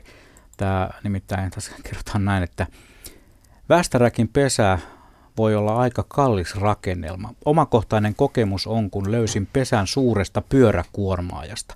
No siirsin koneen toisaalle ja kävin ostamassa uuden pyöräkuormaajan, jotka saatoin jatkaa töitäni. No toki uudelle koneelle oli tarve jo entuudestaan, mutta nyt tuli sitten hyvä syy käydä kone hakemassa. Hintaahan sille tuli noin 200 000 euroa, mutta molemmat sekä lintu että minä saatiin omat touhumme hoidettua. Ainut huono asia oli, kun vuokralainen lähti mitään sanomatta ja jätti vuokran maksamatta. Näin siis eräs kuuntelijamme. Mutta mm, erinomaisesti toimittu, sanotaan näin täältä studiosta. No niin, tämä on siis tosiaan vastuullinen veneilyiltä ja meillä on 36 minuuttia ja 28 sekuntia vielä tehollista vastuullista veneilyaikaa jäljellä ja meille voi edelleen soittaa numero on 0203 17600. Mitäs me sitten seuraavaksi suunnitellaan tässä eteenpäin. Täällä on muuten Pertti lähetellyt moniakin viestejä, niin hän tätä kyselee tätä asiaa, että mikä se on se määritelmä, liikkuma-alueen määritelmä, että kun liikutaan veneellä soutain tai kanootilla tai, tai millä tahansa vesillä, niin kuinka lähelle saa mennä rantamökkiä. Sekin on vastuullista veneilyä, kun otetaan huomioon sitten nämä, nämä tuota, muutkin asukkaat, muutkin kuin luontoasukkaat. Niin ei, ei kai sitä missään laissa eikä asetuksessa mitään metrimäärää sinänsä sinänsä määritelty, mutta että se pitää tapauskohtaisesti arvioida. Siis ei saa olla häiritsevän lähellä, eikä nimenomaan ei saa olla pihapiirissä, eikä uimarannassa, eikä laiturialueella. Mm. Että miten se sitten määritellään, nehän voi vaihdella hyvinkin. Mutta että tämmöinen tämmöinen tota, kohtuullinen etäisyys, mä sanoisin noin, niin kuin jos metreistä puhutaan, niin vähintäänkin 50 metriä jostakin mökkirannasta, niin on – semmoinen kohtuullinen etäisyys, jos esimerkiksi on kalastamassa, ettei aiheuta semmoista tarpeetonta häiriötä. Mm. Mutta että mieluummin enemmän, että jos on mahdollista. Että jokainen haluaa sen oman rauhansa tietysti omalla mökkirannallaan, eikä halua, että siinä nyt kukaan ihan siinä laiturin nokassa on sitten uistinta heittämässä. Mm, jos ajattelee sitten vaikka kanotilla menemistä jokea pitkin, jokea, joka on maksimissaan 50 metriä leveä, niin siinä no, mutta, tullaankin sitten jo vähän toisella Mutta usein kysymys. tämmöisissä, joissa sitten kulkee veneilyväylä mm. ja siihen ihmiset tietää, että se on niin laillinen kulkuväylä. Että mm. Se on mm. vähän eri, eri asia kuin sitten tuommoisella avoimella järven tai meren selällä, jossa sitten on muuallakin tilaa liikkua kuin juuri siinä rannassa. Tässä varmaan sitten perään kuulutetaan sitä vastuullista järjenkäyttöä. Otetaan Tampereelta Lauri mukaan lähetykseen. Terve Lauri. Ää, terve, terve. No niin, ole hyvä. Joo, mä ottaisin kantaa siihen, kun aikaisemmin puhuttiin näistä nopeakulkuisista veneistä ja peräaalloista, niin itse veneillä sekä järvellä että merellä, merellä pääasiassa purjeveneellä, mutta sitten järvellä, järvellä täällä Sastamalla rautavedellä, sitten pienellä moottoriveneellä – mutta erityisesti merialueella on kiinnittänyt huomioon se, että kun siellä on näitä aallonmuodostus kielletty tauluja tai, tai sitten ihan nopeusrajoitustaulujakin, niin, niin aika usein on niin, että nopeakulkuisten veneiden kanssa liikkuvat ei vaivaudu niitä noudattamaan. Ja, ja sehän sitten tosissaan varmaan aiheuttaa vahinkoa pesiville linnuille, mutta myös kapeissa salmissa varmaan sitten mökkiläisille ja laiturissa oleville veneille. Ja, ja ajattelen, että ei se nyt ihan hyvän veneilytavan mukaista ole, että ne jätetään noudattamatta. Tämmöinen oli mun huolen, huolenaiheeni, aiheeni, kun itse tosissaan, tosissaan niin kuin harrastan veneilyä. Joo, ei ne tosiaan ne varoitukset tai nämä kielto- tai rajoitusalueet, ei ne siellä turhan takia ole, että joku selkeä, järkevä syy siihen on joko alkon muodostamiseen tai Joo, nopeuteen, että kyllä, kyllä ne on niin kuin noudattamista varten sinne Joo, se on asetettu. oikein hyvä esimerkki on, on just tuolla Turun saaristossa tämä Korpoströmin edustan salmi.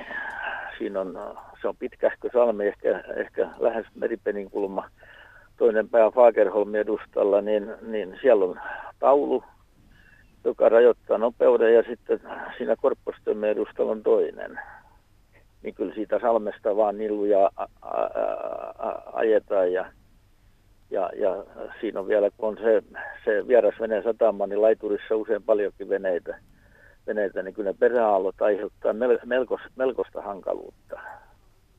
Epäilemättä, ja nämähän on käsittääkseni nämä on vielä kilometreinä tunnissa nämä nopeusrajoitukset. Ne, ne nimenomaan on ei, sitä, Ne ei ole solmuja, että monet, monet kuvittelee, että se on solmuja, mutta ei, ei todellakaan vaan kilometriä Joo, tunnissa, että se on, niin kuin, vaatii Joo. vielä niin kuin, hitaampaa vauhtia kuin Joo, kyllä, ja jos se on kymmenen, kymmenen sen numero siinä taulussa, niin 10 kilometriä tunnissa on aika hidas vauhti. Se on totta, joo. Ja joo. kyllähän näitä jonkun verran kyllä valvotaan, tiedän ainakin tämmöisillä vilkasliikenteisillä väylillä. Niin...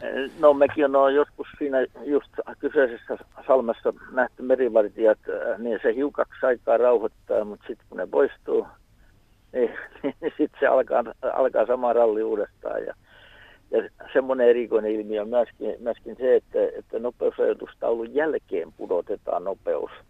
Ja se osuu Korpoströmmin puolella äh, esimerkiksi juuri tähän – tähän sataman kohdalla, niin kun liukua vene putoaa vauhdista, niin, niin sehän kaivautuu oikein sinne, sinne veteen, niin tulee kaikkein isoimmat aallot. Ja, ja, ja laiturissa esimerkiksi, jos oikein, oikein huonosti käy, niin kaksi vierekkäistä purjevenettä saattaa kolauttaa mastot toisiinsa. Et, et, et siitä on ihan oikeasti, oikeasti sekä ongelmaa veneilijälle mutta myöskin varmasti sitten ran, rantojen asukkaille ja, ja, ja pesiville linnuille. Ilman muuta, olette oikeassa. Ja usein on huomattavissa tämmöinen ilmiö, että jos on tämmöinen vilkkaasti liikennöity salmipaikka vaikka, niin se tarttuu tämmöinen nopeasti ajaminen, että kun muut menee, niin sitten helposti perässä tulevatkin sitten laskettelee vähän niin kuin sallittua nopeampaa Joo, kyllä, vauhtia ja siinä vaikka itse järvellä niin kuin pienen moottoriveneellä, joka on tämmöinen liukuva, niin on, on sen huomannut, että juuri moottoriveneellä ei ole aina kauhean kiire johon. Mm, sillä pääsee lujempaan, niin silloin se tuppaa yleensä sitä kiirettä. Ja, mutta kyllä se on sama havainto, mikä tuolla tien päällä. Niin kyllä, se, kyllä sillä on sillä poliisiveneellä. Sillä on ihan samanlainen rauhoittava tekijä siellä vesiliikenteessä kuin sinivalkoisella ajoneuvolla tuolla tien päällä, jossa on Joo. pilkkuvalot katolla, niin se ihmeesti Joo. ainakin vähäksi aikaa sitä rauhoittaa. Tuossa Joo. Helsingin edustalla Harakan saaren ja Kaivopuiston välisessä salmessa joskus seurasin sitä rannalta, kuinka se mukavasti rauhoittikaan. Siellä kyllä kaverit tutkalla sitten katteli nopeuksia ja muuta vastaavaa, kävivät tarkastamassa näitä kaiken maailman turvallisuusvälineitä ja muita, mutta hyvin rauhallisen näköistä menoa siinä kohtaa, kun se poliisivene on havaittu. Joo, kyllä, kyllä se, me ollaan vissiin silmänpalveluja sekä vesillä että maantiellä. Nimenomaan. Joo. Hyvä, kiitoksia Lauri soitosta. Joo, kiitos oikein hyvää luontoiltaan. Kiitos, moi. Täällä laittaa Seija muuten viestiä, että tuo etäisyys mökkirannasta on mielenkiintoinen juttu. Keväisin mökkirantamme houkuttaa kovasti uistelijoita. Tänä vuonna he eivät enää suostuneet poistumaan 50 metrin etäisyydelle ystävällisellä pyynnöllä. Sain pyyntööni vastauksen. Me olemme täällä valtion luvalla, eli kalastusluvalla. Emmekä häiritse sinua. Soita poliisille, niin me sanomme sinun häiritsevän meitä. Että semmoistakin saattaa tapahtua suomalaisessa veneilykulttuurissa vesiliikenteessä. Vastuullista veneilyä me tässä peräänkuulutamme vielä tuommoiset 28 minuuttia. Mitä te sanotte tästä? Niin täällä nykyisellä valtion kalastuksenhoitomaksullahan saa myöskin uistella sitten vapaasti. Hmm.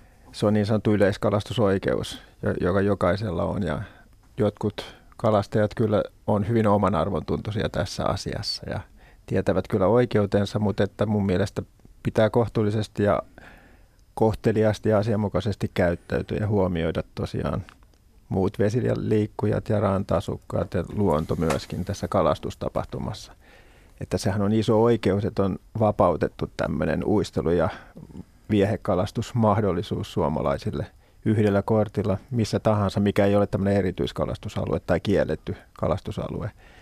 Niin sitä silmällä pitäen niin niitä kalavesiä kyllä riittää nykyään, että kannattaa pitää se kohteliaisuus ja maltti mielessä tässäkin asiassa. Kyllä mä olisin tuossa tilanteessa mökkiläisen puolella, kun kuitenkin muuallakin voi kalastaa. Mm-hmm. Mutta pakkohan sen olla sitten aika hyvä paikka, bravuripaikka, mm-hmm. niin kuin tuo Torsten Lindgren sanoi, kun ei kai sinne muuten menisi sitten. Että mm-hmm. Ellei joku jo halua tehdä vähän kiusaakin sitten, kun se alkaa se sanasota. Että mm. Vastuuttomassa veneilyssä. Niin, mutta tämä on kuitenkin vastuullinen veneilyilta. Täällä muuten Sari kysyy vähän sama asia tästä etäisyydestä, että mistä tietää, mille lintusaarille saa nousta. Eli onko Arilla antaa niin neuvo, että miten sä nyt, jos sä veneilet tuossa noin ja kun useammankin saaren päällä lentää lokki tai tiira tai joku, mutta se ei ole varsinainen lintuluoto, niin miten sitä voisi no, maalle siis lähestyä? Ky- kyllä nyt keväällä kannattaa kaikkia tämmöisiä asumattomia luotoja, luotoja vältellä tai niihin maihin nousua. Sehän näissä on hassua. Usein näin, jos on ma- tämä linnustonsuojelualue, jossa on maihin nousu kielletty, niin siellä on kyltit kyllä. Ja siellä on ne päivämäärät, minä aikana sinne ei saa nousta. Mutta usein on niin pienet ne kyltit, että pitää mennä aika lähelle katsomaan, että mitä siinä lukee, jos ei ole kiikaria mukana. Et se on siinä vaiheessa, kun näkee, että mitä siinä lukee, niin tajuu olevansa jo niin kuin vähän liian lähellä, vaikka nyt ihan juuri maihin ole noussutkaan. Niin mutta että ne on myöskin karttoihin merkitty nämä linnuston suojelualueet peruskarttoihin, että kannattaa kyllä ennen retkelle lähtöä niin tutustua oman alueensa luonnonsuojelu- ja linnustonsuojelualueisiin, että tietää, minkälaisia alueita sitten pitää vähän vältellä ja, tai ainakin toimia rauhallisesti tai asianmukaisesti näillä alueilla. Mutta kun siinä on kuitenkin siis semmoisia luotoja, ja saari paljon, missä ei ole rauhoitusta, jotka ei varsinaisesti ole lintuluotoja eikä suuria tai merkittäviä luotoja, mutta niissä pesii muutama pari jotain. Ja sä lähestyt sitä veneellä ja niin pitääkö sun katella vaan, että toi nyt tuossa lentelee ympäri. No kyllähän sitä tietenkin... Tämä on sitä, mitä maallikko pitäisi pystyä, missä tullaan. Että mä, mä vähän vieläkin kritisoin tätä tämmöistä, että mit, mitään ryhmää, ei näitä kanootti-ihmisiä, ei, ei moottoriveneilijöitä, ei ehkä jettijengiikään voi syyllistää, mutta, mutta se, että tota, miten sä pystyt, jos sä et oikeasti ole kovan luokan, tai kovan luokan, mutta riittävän harrastanut, että sä pystyt, pystyt niin kuin, että vaikka sulle kerrotaan säännöt, mitä saa tehdä mm. ja mitä ei, niin se voi olla vaikea silti päätellä, että kun – Siinä rannassa on lokki ja se on aika hyvä saari rantautua, on ilta hämärä, jos haluat yöpyä, sun jossain pitäisi yöpyä ja sä nouset sinne, niin sä pystyt analysoimaan sen tilanteen, että hetkinen, että jos mä paan veneen tohon ja mä oon vaan tällä kaltsialueella enkä mene tonne, niin se puntarointi. Niin sepä se. Niin. Kyllähän tietysti tota, pesivät linnut, ne kyllä me tota, reagoi veneilijöihin ja ne varoittaa, että kannattaa kuunnella jos on lokkiluotoja tai tiiraluotoja, ne kyllä varoittaa ja käyttäytymisellään kyllä ilmaisee, että jos heillä on siellä pesintä käynnissä. Ja tota, semmoisia alueita tietysti kannattaa vältellä pesimisaikaan nimenomaan. että se vaatii semmoista luonnon tarkkailua. Ja useinhan ne on näkyvissäkin aika lokkienkin pesät aika näköisellä paikalla. Ne näkee jo kaukaa, kun ne istuu siellä hautomassa kalalokitkin, ne on yleensä hyvin näkyvillä paikoilla, että sitä pystyy jo ennakoimaan ennen kuin on sillä lokkien varoitusetäisyydellä siitä luodosta. Mutta että tämmöinen luonnon tarkkailu, sitä kannattaa harjoitella ja opetella, jos se nyt on ihan vihkiytynyt lintumies, niin kyllä ne aika herkästi ne signaalit kyllä oppii, mitä lintumaailmasta tulee sitten tämmöistä uhkaa kohtaan, että kannattaa niihin reagoida viimeistään siinä vaiheessa, kun venelyliiviin ja lippalakkin alkaa ilmestyä valkoisia länttejä, niin on syytä tehdä kurssimuutos. Otetaan Kesälahdelta mukaan lähetykseen Marja-Leena. Hei. Terve. No terve. Juu, Marja-Leena täällä. Tämmöinen positiivinen elämys tai montakin positiivista elämystä oli aikoinaan lapsena sain, sain tuota kanotin syntymäpäivälahjaksi ja sillä ajelin, meloin, meloin tuota, siis kymmenvuotiaasta alkaen ihan näihin päiviin asti. Mm, ja Kaislikko oli hieno paikka. Siis Kaislikon reuna, ja kun hiljaa antoi kanotin lipua sinne Kaislikon sisään, niin se hyönteismaailma oli upea. Se oli todella hieno suden korennat ja mitä, mitä ihmeen survia siellä, siellä sitten onkin. Ja, ja niillä retkillä minusta tuli luontoihminen ihan kerta kaikkiaan. Ja sitä mä kyllä suosittelisin ihan kaikille, kaikille lapsille ja tietysti vanhemmille, isovanhemmille, että hankkikaa, hankkikaa lapsille kanotti tai kajakki, niin siinä se luonto tulee tosi lähelle. Siinä oli hyvä vinkki. Sen, joo. joo, ja näitä elämyksiä oli, oli sitten joka ikinen kesä ja ihan, ihan tuota aikuisuuteen asti. asti. Ja tuota, mä samalla kerron terveisiä täältä Kesälahdilta. Mä oon mökillä täällä ja mä oon komea kuikka tuossa ihan mökkirannassa. Se tulee joka ilta näihin aikoihin. Siinä se uiskentelee ja, ja siinä nyt katsotaan silmiin toisiamme ja eikä se ollenkaan säiky mitenkään, mutta sillä on ihan selvästi treffit tässä, että, että tunnin kuluttua tulee toinen kuikka sen kaveriksi. Okei. Okay. Mm. Hienoa. Kiitoksia mm. Marja-Leena. Tämä oli, tässä oli kyllä monelle vanhemmille erinomainen vinkki, että mitä hankkia mm. lapsille mm. kesäloman vietto välineeksi. Mm. Mieluummin kuin sellainen pädi. Niin, tai joku jetti, joku hirvittävä melutos. Puhumattakaan sellaisesta. joo, että todella kun siellä, siellä ihan veden pinnassa on ja mahdollisesti kun se katsoo ihan silmästä silmään vaikkapa suden korentoa, niin se on hieno, hieno kokemus ja elämys.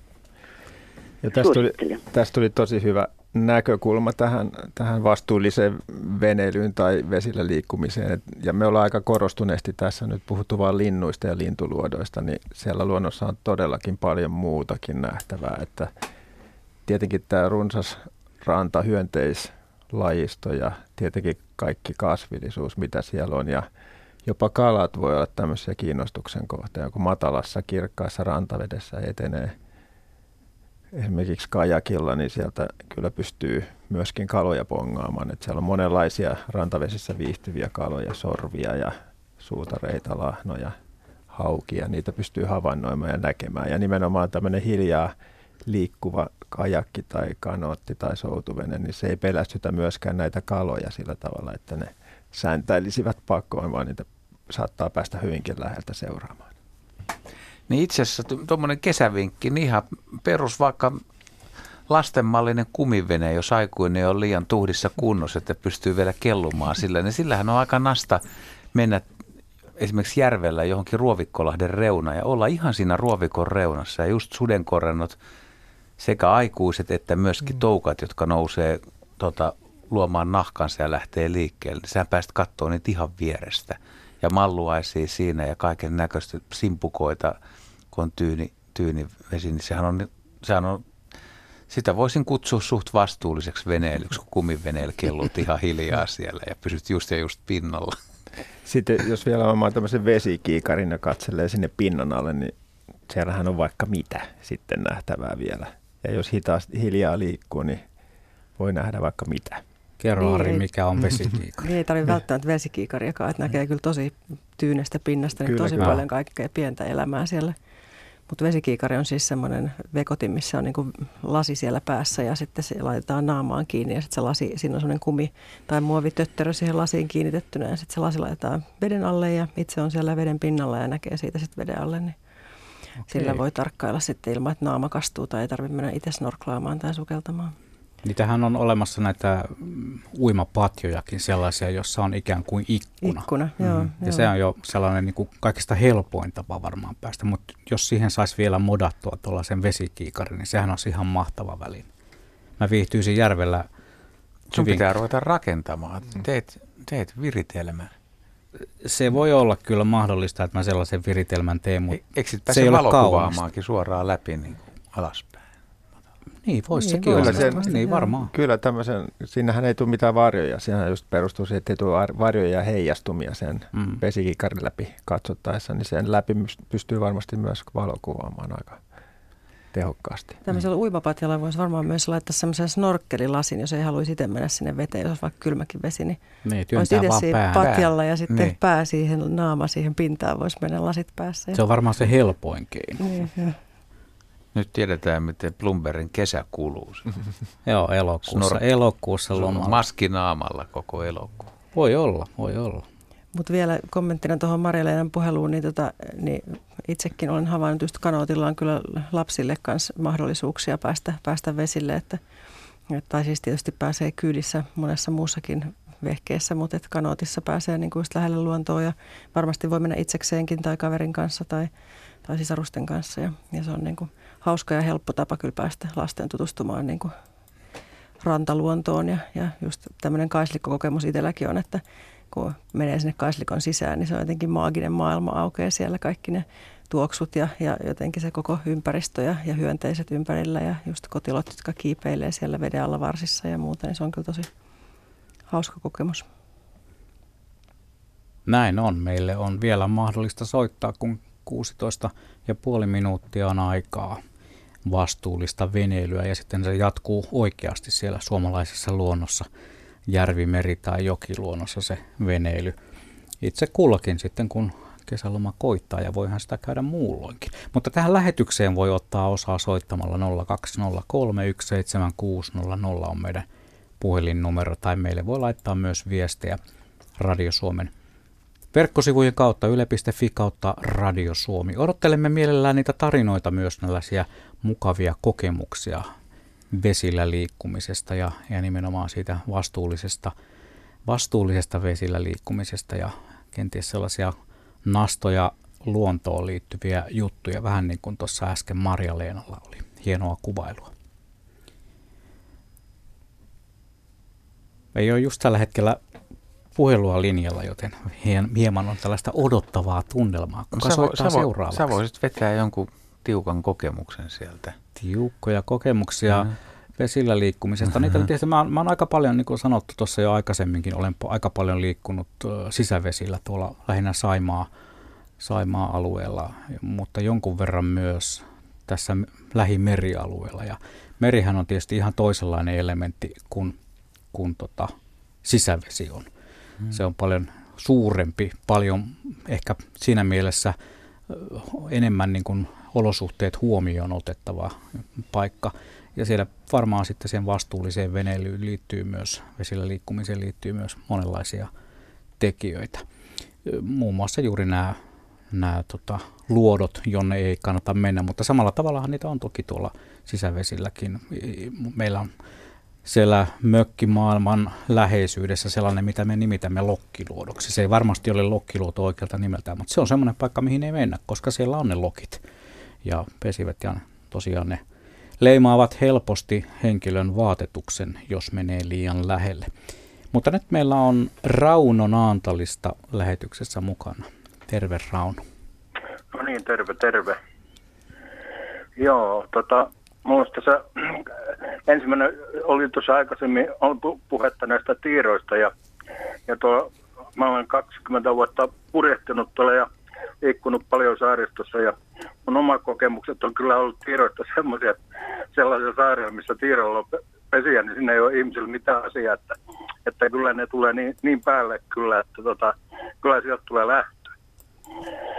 Lähtö tulee siitä paikasta, että tota, semmoinen oli se tiirakommentti, mutta sitten oli näistä hylkeistä, mitkä nyt on sitten, sitten tota noin, paljon lisääntyneet, ja nyt on ihan riaisakin tullut, mutta joskus 90-luvun loppupuolella, olisiko ollut jotain 98 paikalla, kun tultiin Ruotsista, Ruotsin puolelta Ahvenanmaalle ja Rödhamnia kohti. Ja sieltä sitten jossakin vaiheessa rupesin katselemaan, että tota noin, niin, onko siellä joku jätesäkki kellumassa, sellainen musta, musta möykky oli edessä ja lähemmäs tultiin, niin se möykky lähtikin siitä liikkeelle, eli sukkelsi siitä pois alta, eli ensimmäisen kerran näin hylkäisi, oltiin jo ihan vieressä siinä purjeveneellä, kun äänettömästi tultiin, niin päästiin kyllä ihan viereen. Ja silloin muista ensimmäisen kerran nä- nä- nähneeni hylkeen on livenä.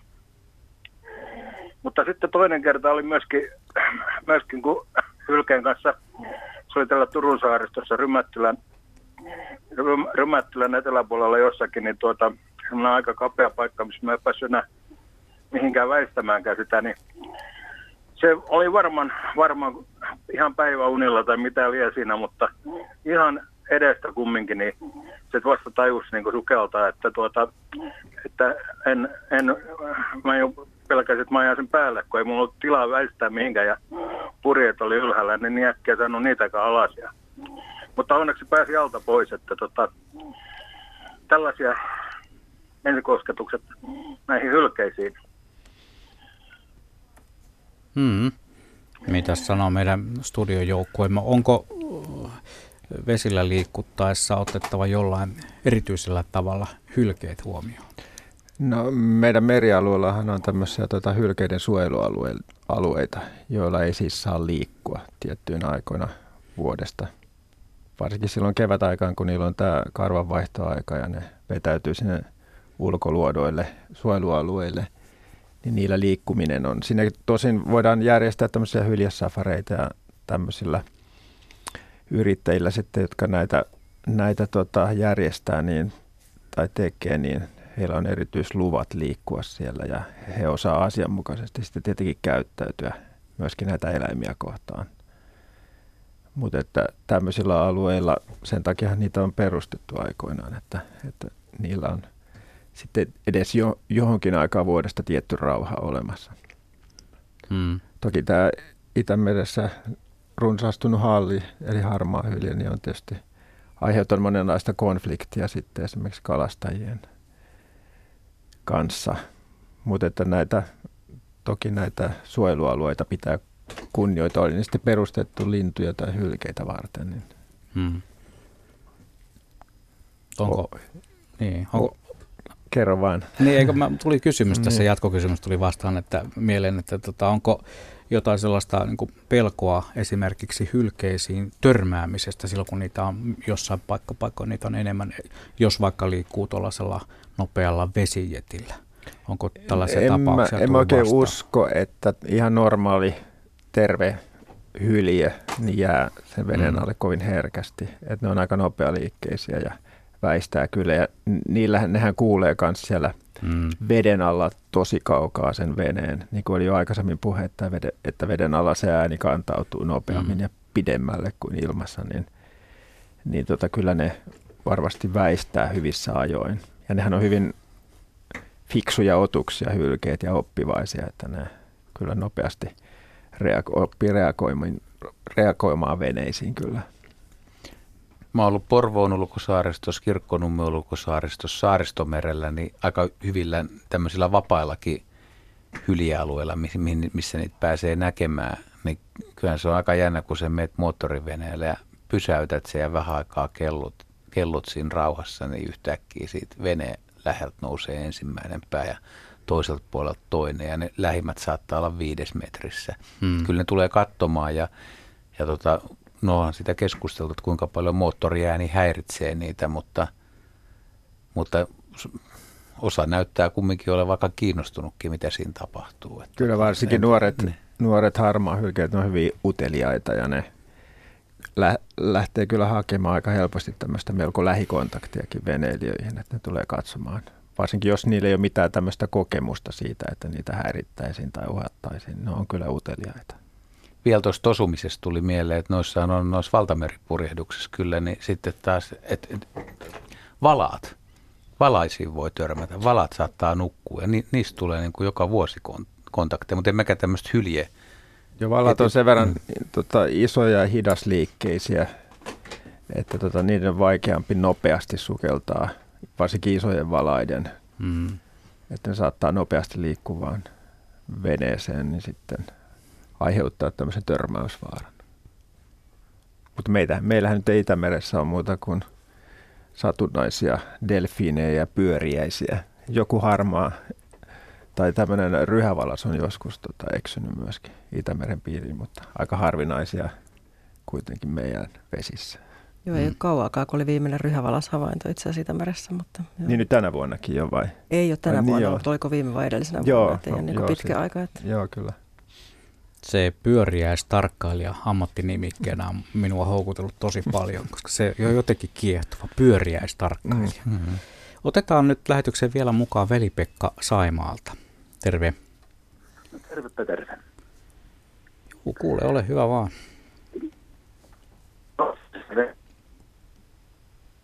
Halo? Nyt pätki. Niin kuin on vastuullisesta veneilystä kyse, Juu. niin tämä Pidä saaristo siistin ry ajattelin nostaa esille. Se on veneilijöiden yhteinen ympäristöjärjestö, joka ylläpitää, ylläpitää jätehuoltojärjestelmää sekä järvillä että meren puolella. Ja, ja, ja tuota, mä tätä Saimalta soittelen, meillä on täällä pari sataa pistettä, joista PSS pitää huolta ja, ja, ja pitää, pitää, pitää tuota rantoja, rantoja puhtaa ja, ja ylläpitää ret, retkisatamia ja vessoja ja sen sellaista huoltotoimintaa. Ja, ja täällä ollaan parhaillaan kalustoa uusimassa, että siinä tarvittaisiin uusia jäseniä. Toivottavasti kaikki veneilijät, vastuulliset veneilijät liittyy jäseneksi Pidäsaaristo siistin Siinä hyvä vinkki veneilijöille. Joo, tämä on kyllä erittäin positiivista toimintaa, mitä harrastetaan koko maassa saaristoja sisävesiä myöten. Ja nimenomaan tämmöiset keskitetyt pisteet, missä voi tyhjentää esimerkiksi septitankkeja, missä on kaikki palvelut, puuseen-palvelut ja muutkin roskapalvelut tai roskien kierrätys ja keräilymahdollisuudet, niin erittäin, erittäin hyviä ja kannatettavia. Pikemminkin monilta veneilijöiltä kuulee, että näitä pitäisi olla lisää näitä pisteitä, että sen toiminnan laajenemista jopa tota noin, niin toivotaan monin, monin Joo, paikoin. Joo, ja sitä mukaan kun jäseniä tulee lisää, niin varmaan resursseja löytyy sitten laajentaakin. Nimenomaan, joo. Kaikki vain liittymään tähän järjestöön. Oikein hyvä juttu. No, yhtenä, yhtenä hienona esimerkkinä kanssa pidä Saaristo Siistinä ryn toiminnasta just huomasin, että oliko heinäkuun alussa tulossa tuolla äh, Lounaissaaristossa niin yhdessä Lounais-Suomen jätehuollon kanssa niin tämmöistä ongelmajätekeruuta eri saarista, että voi viedä ilmaiseksi kaikkea metalliromua ja ongelmajätettä kyytiin, niin se on myös tosi hienoa toimintaa. Tässä kun tuli nämä septitankit ja muut vastaavat toiminnot aiemmissa vanhoissa veneissä ei välttämättä ollut sellaisia järjestelmiä. Kaikki muistamme sen, että jossain kohtaa niitä jätejuttuja laskettiin sitten ihan suoraan vesistöön. Eräs kuuntelija on muutamankin viestin jo laittanut täällä, että, että saako veneestä pissiä veteen onko se sallittua vai pitääkö se me hoitaa niin jotenkin muuten? No jos se menee sen septitankin kautta, niin ei. Olkoon tämä vastauksena. Hmm. Eiköhän tämä varmaan niin puheluiden osalta tässä tämä lähetys. Me ruvetaan pikkuhiljaa niin sanotusti klousaamaan, eli lopettelemaan. Täällä vielä Jarmo Ilmari kysyy, että onko nämä ulkomailta tulevat risteilyalukset, kuuluuko ne vastuulliseen veneilyn piiriin tässä suhteessa. Mm-hmm. Mm. Meneekö jo? Nyt mennään jo vähän niin kuin varustamotasolle tässä. Mutta että siis niin kuin tiedämme, niin valitettavaa on, että isot risteilijät saattaa sitten kansainvälisillä merialueilla tehdä näitä tämmöisiä jätetankkien tyhjennyksiä. Ja se on niin kuin tämmöisestä kansainvälisestä merenkulkulainsäädännöstä kiinni sitten tämä, mutta että meidän oma rannikkoamme koskeva säädökset, oma, oma rannikkoa koskevat säädökset on kyllä paljon tiukempia ja esimerkiksi tämmöinen septitankkien tyhjentäminen on kiellettyä ollut muistaakseni 2005 vuodesta lähtien ainakin, että tota, toivottaisiin tämmöistä vastuullisuutta myöskin tämmöisillä kansainvälisillä vesialueilla ja suurilla laivayhtiöillä, että nyt kun kuulette tämän, niin huolittikaa tästä asiasta.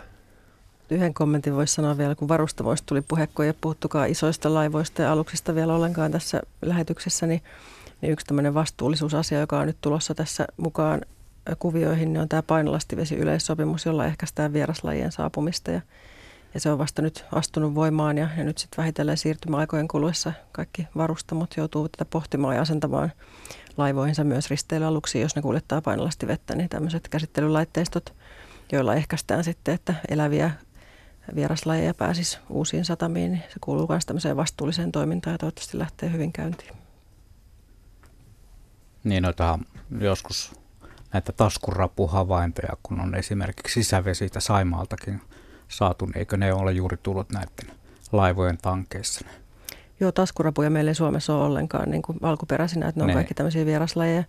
Ja esimerkiksi saaristomerellä tosi kovaa vauhtia, niin kuin kymmenessä vuodessa runsastunut ihan hurjasti on liejutaskurapu, joka on Pohjois-Amerikasta tullut tämmöisten alusten painolastivesitankeissa ja se alkaa olla siellä ihan ongelma, että niitä saa, saa ihmisiltä soittoja just, että niitä roikkuu mökkitikkaissa ja, ja kaikki paikat täynnä, että niitä on siellä nykyään niin paljon tuossa Turun Naantalin ympäristössä ja Kemiön saarelle asti.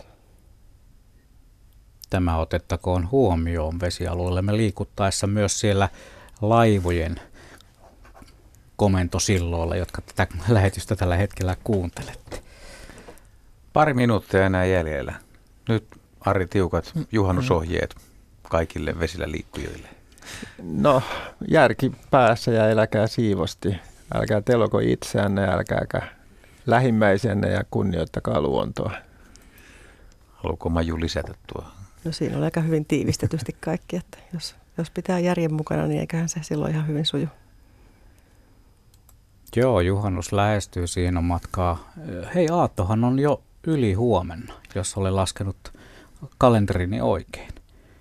Silloin suomalaiset lähtevät liikkeelle ja mitä te toivotte sitten juhannussääksi, koska se on se just yksi tekijä aina. Sitten tehdään sitä ikävää äänestystä, että kuinka monta tänä vuonna ja niin edelleen. Jos on hyvä sää, niin onko se huono sää? Kyllä myös mä henkilökohtaisesti toivon niin aurinkoa ja hellettä. Mitä enemmän sen parempi, mutta tietysti se vaikuttaa siihen, että sitä ei voi kokkoja ilmeisestikään polttaa, jos nyt jo on, on sitten varoitukset käy päällä, mutta silti toivoisin aurinkoa verrattuna edellisten vuosien about rentasateeseen. Niin että. Sari? Kyllä lämpöä ja aurinkoa tietenkin toivon kauniita säitä. Itse olen kyllä lähdössä tuonne Pohjois-Norjaan, jossa tällä hetkellä tänäkin aamuna oli neljä astetta lämmintä, että sinnekin toivoisin kyllä ainakin aurinkoa, ettei ainakaan sadetta. Muistan eräänkin juhannuksen, kun on ollut Suomessakin neljä astetta lämmintä ja allekirjoittanut oli silloin lomalla. Silloin kirjoitettiin niin sanottu slogan, että kylmä on kuin lumperin lomalla. Toivottavasti se ei toteudu tänä juhannuksena se neljä astetta. M- mitäs Kaima vielä loppu kommentti itsestäsi, mitä ihan, sä toivot? Ihan pilvistä voi olla, ei tarvi auringon aina paistaa ja sopivan lämmintä. merellä on liian kirkasta, kun aurinko paistaa. Näin loihin lausumaan Juha Laaksonen, kello tulee 20. Tässä oli vastuullinen veneilyilta. Tällä kertaa me palaamme tämäkin aiheeseen varmaan myöhemmin. Nyt uutisia.